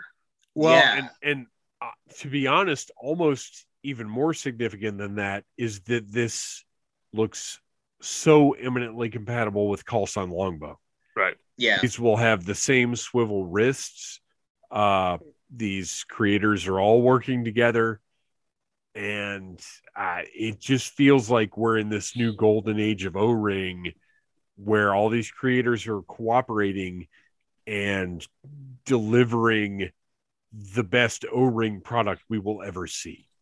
hmm So, yeah, Operation Recall, go to Kickstarter, search Operation Recall. It looks fantastic. We will be following it over the coming weeks. And it, like I said, unfortunately ends one week before the HISS Tank campaign. So, at this point in my life, uh, for for an, uh, an expenditure like this, I have to to really justify it. And I'm looking right now at my Mezco 112 collective shelves and thinking, do I need this anymore? Because I could sell, Wow. yeah. I- This look, whole new era of Dave. Well, the the there are a few 112s that I would absolutely keep. Uh the Mhm. Diabolik will never leave my possession. Uh but and and the GI Joes, I'll keep my pre-orders for the Joes. But looking at them, they're great. They're possibly the greatest action figures of all time.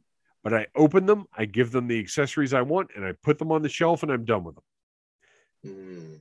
and comparing that to these O-rings that are a whole new collection that are potentially the wave of of my future collecting and I've got to really consider what toy wise what do I enjoy more hmm also I could probably sell like three 112s and pay for an all in on this so we'll, we'll see. We'll see what happens. Follow up to come. Uh, all right. So we got we we're getting pretty close to wrapping this thing up. I wanted to throw an idea out to you guys and see what you think of this, and to the listeners and see what you think of this. Uh, there are certain YouTube channels that I see shared all the time, and the general tone of this is, "My gosh, look at this jerk and his bad take. Go watch his video. I can't believe what a jerk he is. Uh, I would like to suggest to everybody listening to this rather than sharing these jerks who are sharing negative takes and who are being negative just for the sake of getting views, why not share something positive? why not share people who are giving their genuine opinions like the needless things youtube channel why not share people who are genuine toy enthusiasts and who aren't throwing out hot takes just to generate views for their channel this drives me absolutely insane every single time i see a share that's man look at this jerk and and what he's saying. Well, why did you share it? Just feeding the algorithm. Right, you're just putting more eyeballs on this negativity. Share the positivity or share the genuine critiques or share the genuine enthusiasts. Let's get that out in the world rather than these idiots who can barely articulate a thought and who are just being outrageously negative because they know that the sheep will come to them to to to share their ridiculous views. On that note, I would like to share one of my favorite moments from Joe Fest. And I know I told you guys about this, but on Sunday morning, I was walking around, um, had my headphones in. I was just kind of browsing the, the toys, going over one more time, thinking about is there any more last minute purchases I could buy? And somebody stopped me and said, Hey, you are you part of Audible Interlude? And I said, Yeah, yeah. Did you come to the panel yesterday? He goes, Yeah. And he told us told me how much he loved our show and uh, how much he loved listening to people who were very positive about the product and we're not just spending all of their time complaining about Hasbro because obviously that is the crux of a lot of media out there. Yeah. So um, I, I I thank you for listening. Um, give you a shout out, and uh, you know we we hope you keep on enjoying the show. And um, yeah, it's that's the reason why I like doing this. You know, I, I love I love talking about GI Joe, but when I hear people and I hear positive feedback and people telling us like, you know, wait, what you're doing is is is great, even if we're not getting 10 million listeners a month. Um, you know, it's it's just fun that we're reaching people. I I would and this this has been the case as long as I've been podcasting, which is over a decade now. Uh I and we will always bring sincerity, positivity, and critique when necessary. And if that doesn't get us billions of views, so be it. We will never be disingenuous. We will never do anything just with the intention of building hype and getting clicks or whatever. I, I don't have that in me, and I know you guys don't either. We're here because we love G.I. Joe, because we want what's best for the brand and for the fans. And that's all we'll ever be. Uh, all right. Well, we can step down off of our soapbox now. uh, a couple couple of quick things to wrap up. Christian, you found a freaking gold mine. Do you want to Oh. tell us about this? My gosh. So, um, How did you first of all, how did you find this? randomly, um, it was a there. Okay, I like to do Google searches for certain, you know, toy lines, you know, prototypes, customs, stuff like that. Um, so just doing one of my random searches, and I don't even think it was for GI Joe necessarily.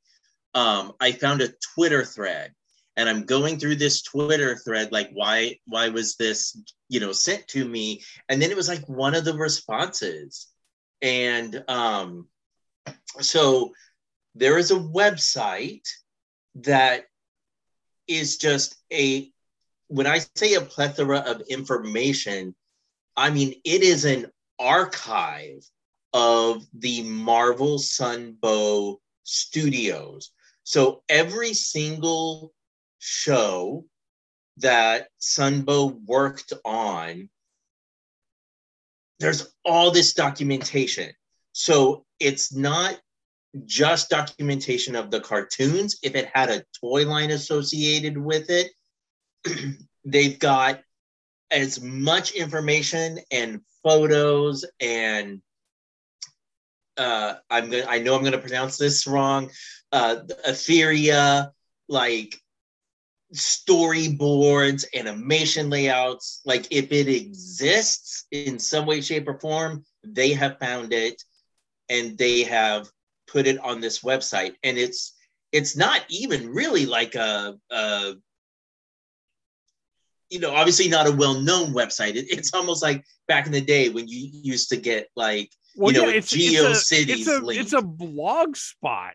Um, yeah, and it's this covers everything from Spider-Man and his amazing friends from 1981 to the Tick to 1986, like all of the Sunbow productions. and and anything that they worked on that didn't even necessarily get picked up into Yeah, a yeah. show There's Because when- stuff. when i um when you look at this on the phone you because that's how i discovered it the first time uh, you don't have all the shows laid out it's actually Yeah. like a you know a drop down menu and i'm like oh yep know that know that know that know that and then all of a sudden i'm like wait what Well, Jim Sunbow worked on Henson's? Jim Henson's Little Muppet Monsters was the one that jumped out at me. I was like, "What the heck is that?"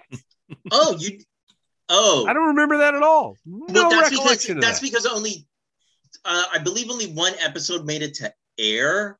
Two episodes were produced, so it was a tie-in.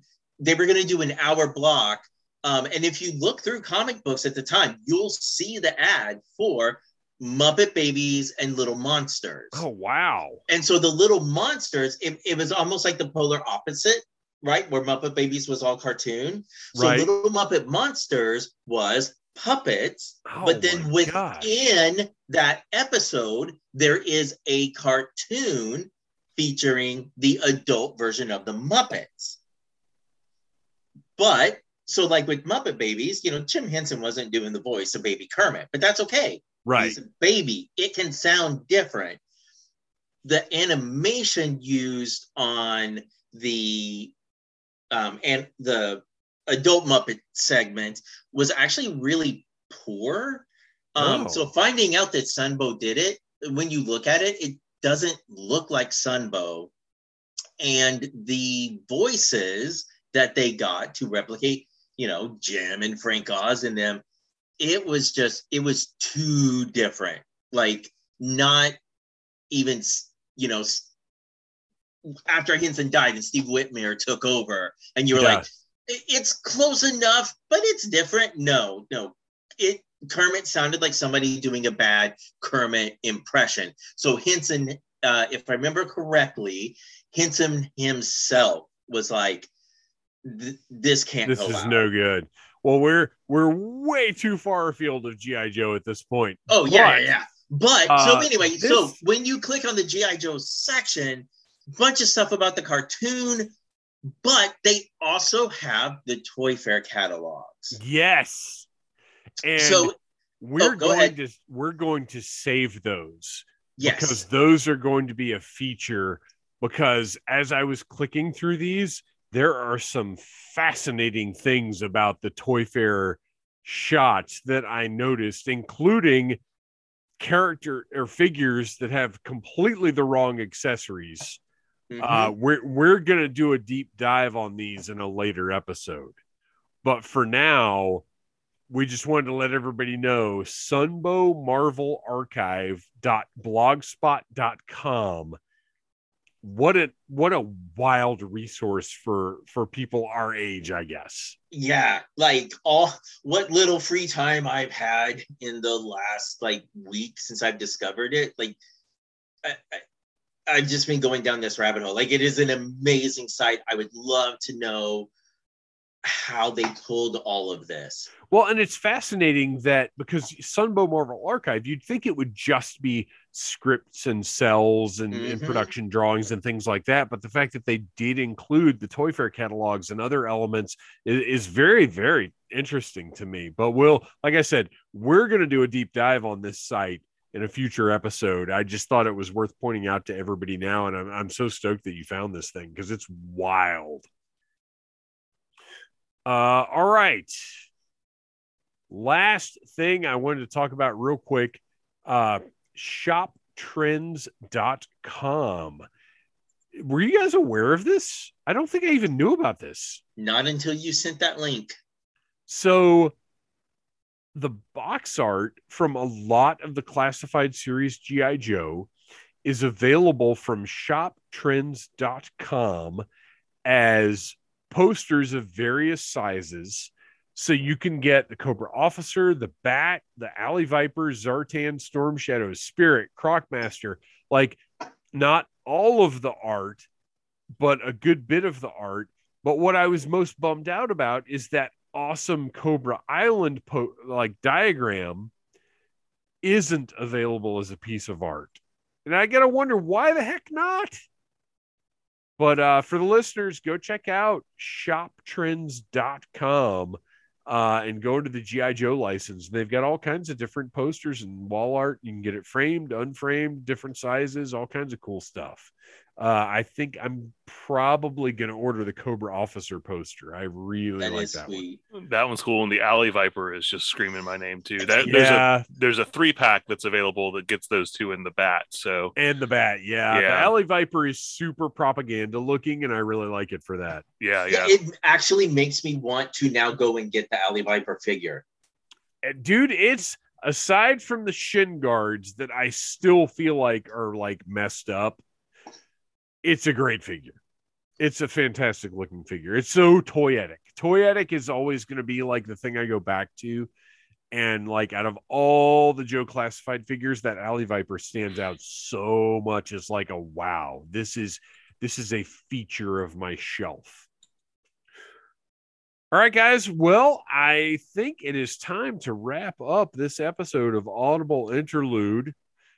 I would remind the listeners you can catch us live. We will be recording an episode at Dragon Con in September on the American Sci Fi Classics track. Come out, participate in the panel. We have, if you go back and listen to our Joe Fest panel, you will find out we are very much in a crowd interaction. We will have prizes, we will have buttons. I'm going to do another run of hats. Uh, so come say hi to us at Dragon Con.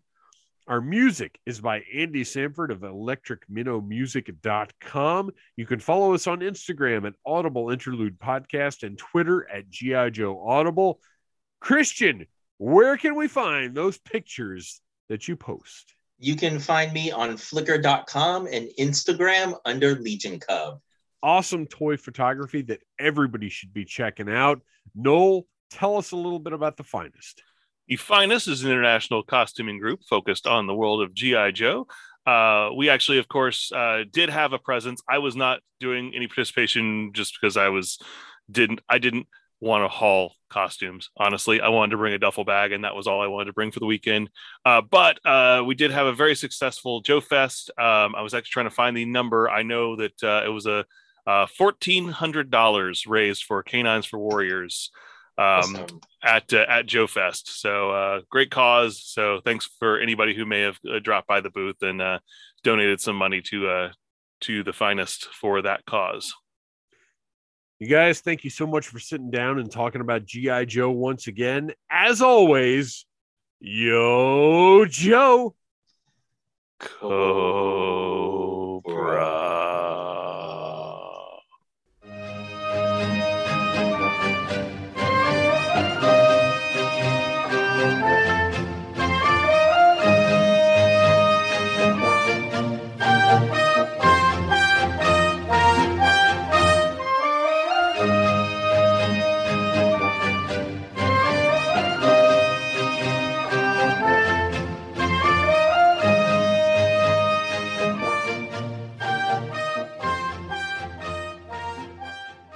You have been listening to a Needless Things podcast.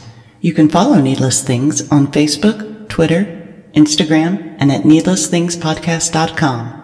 Love you. Mean it. Uh huh.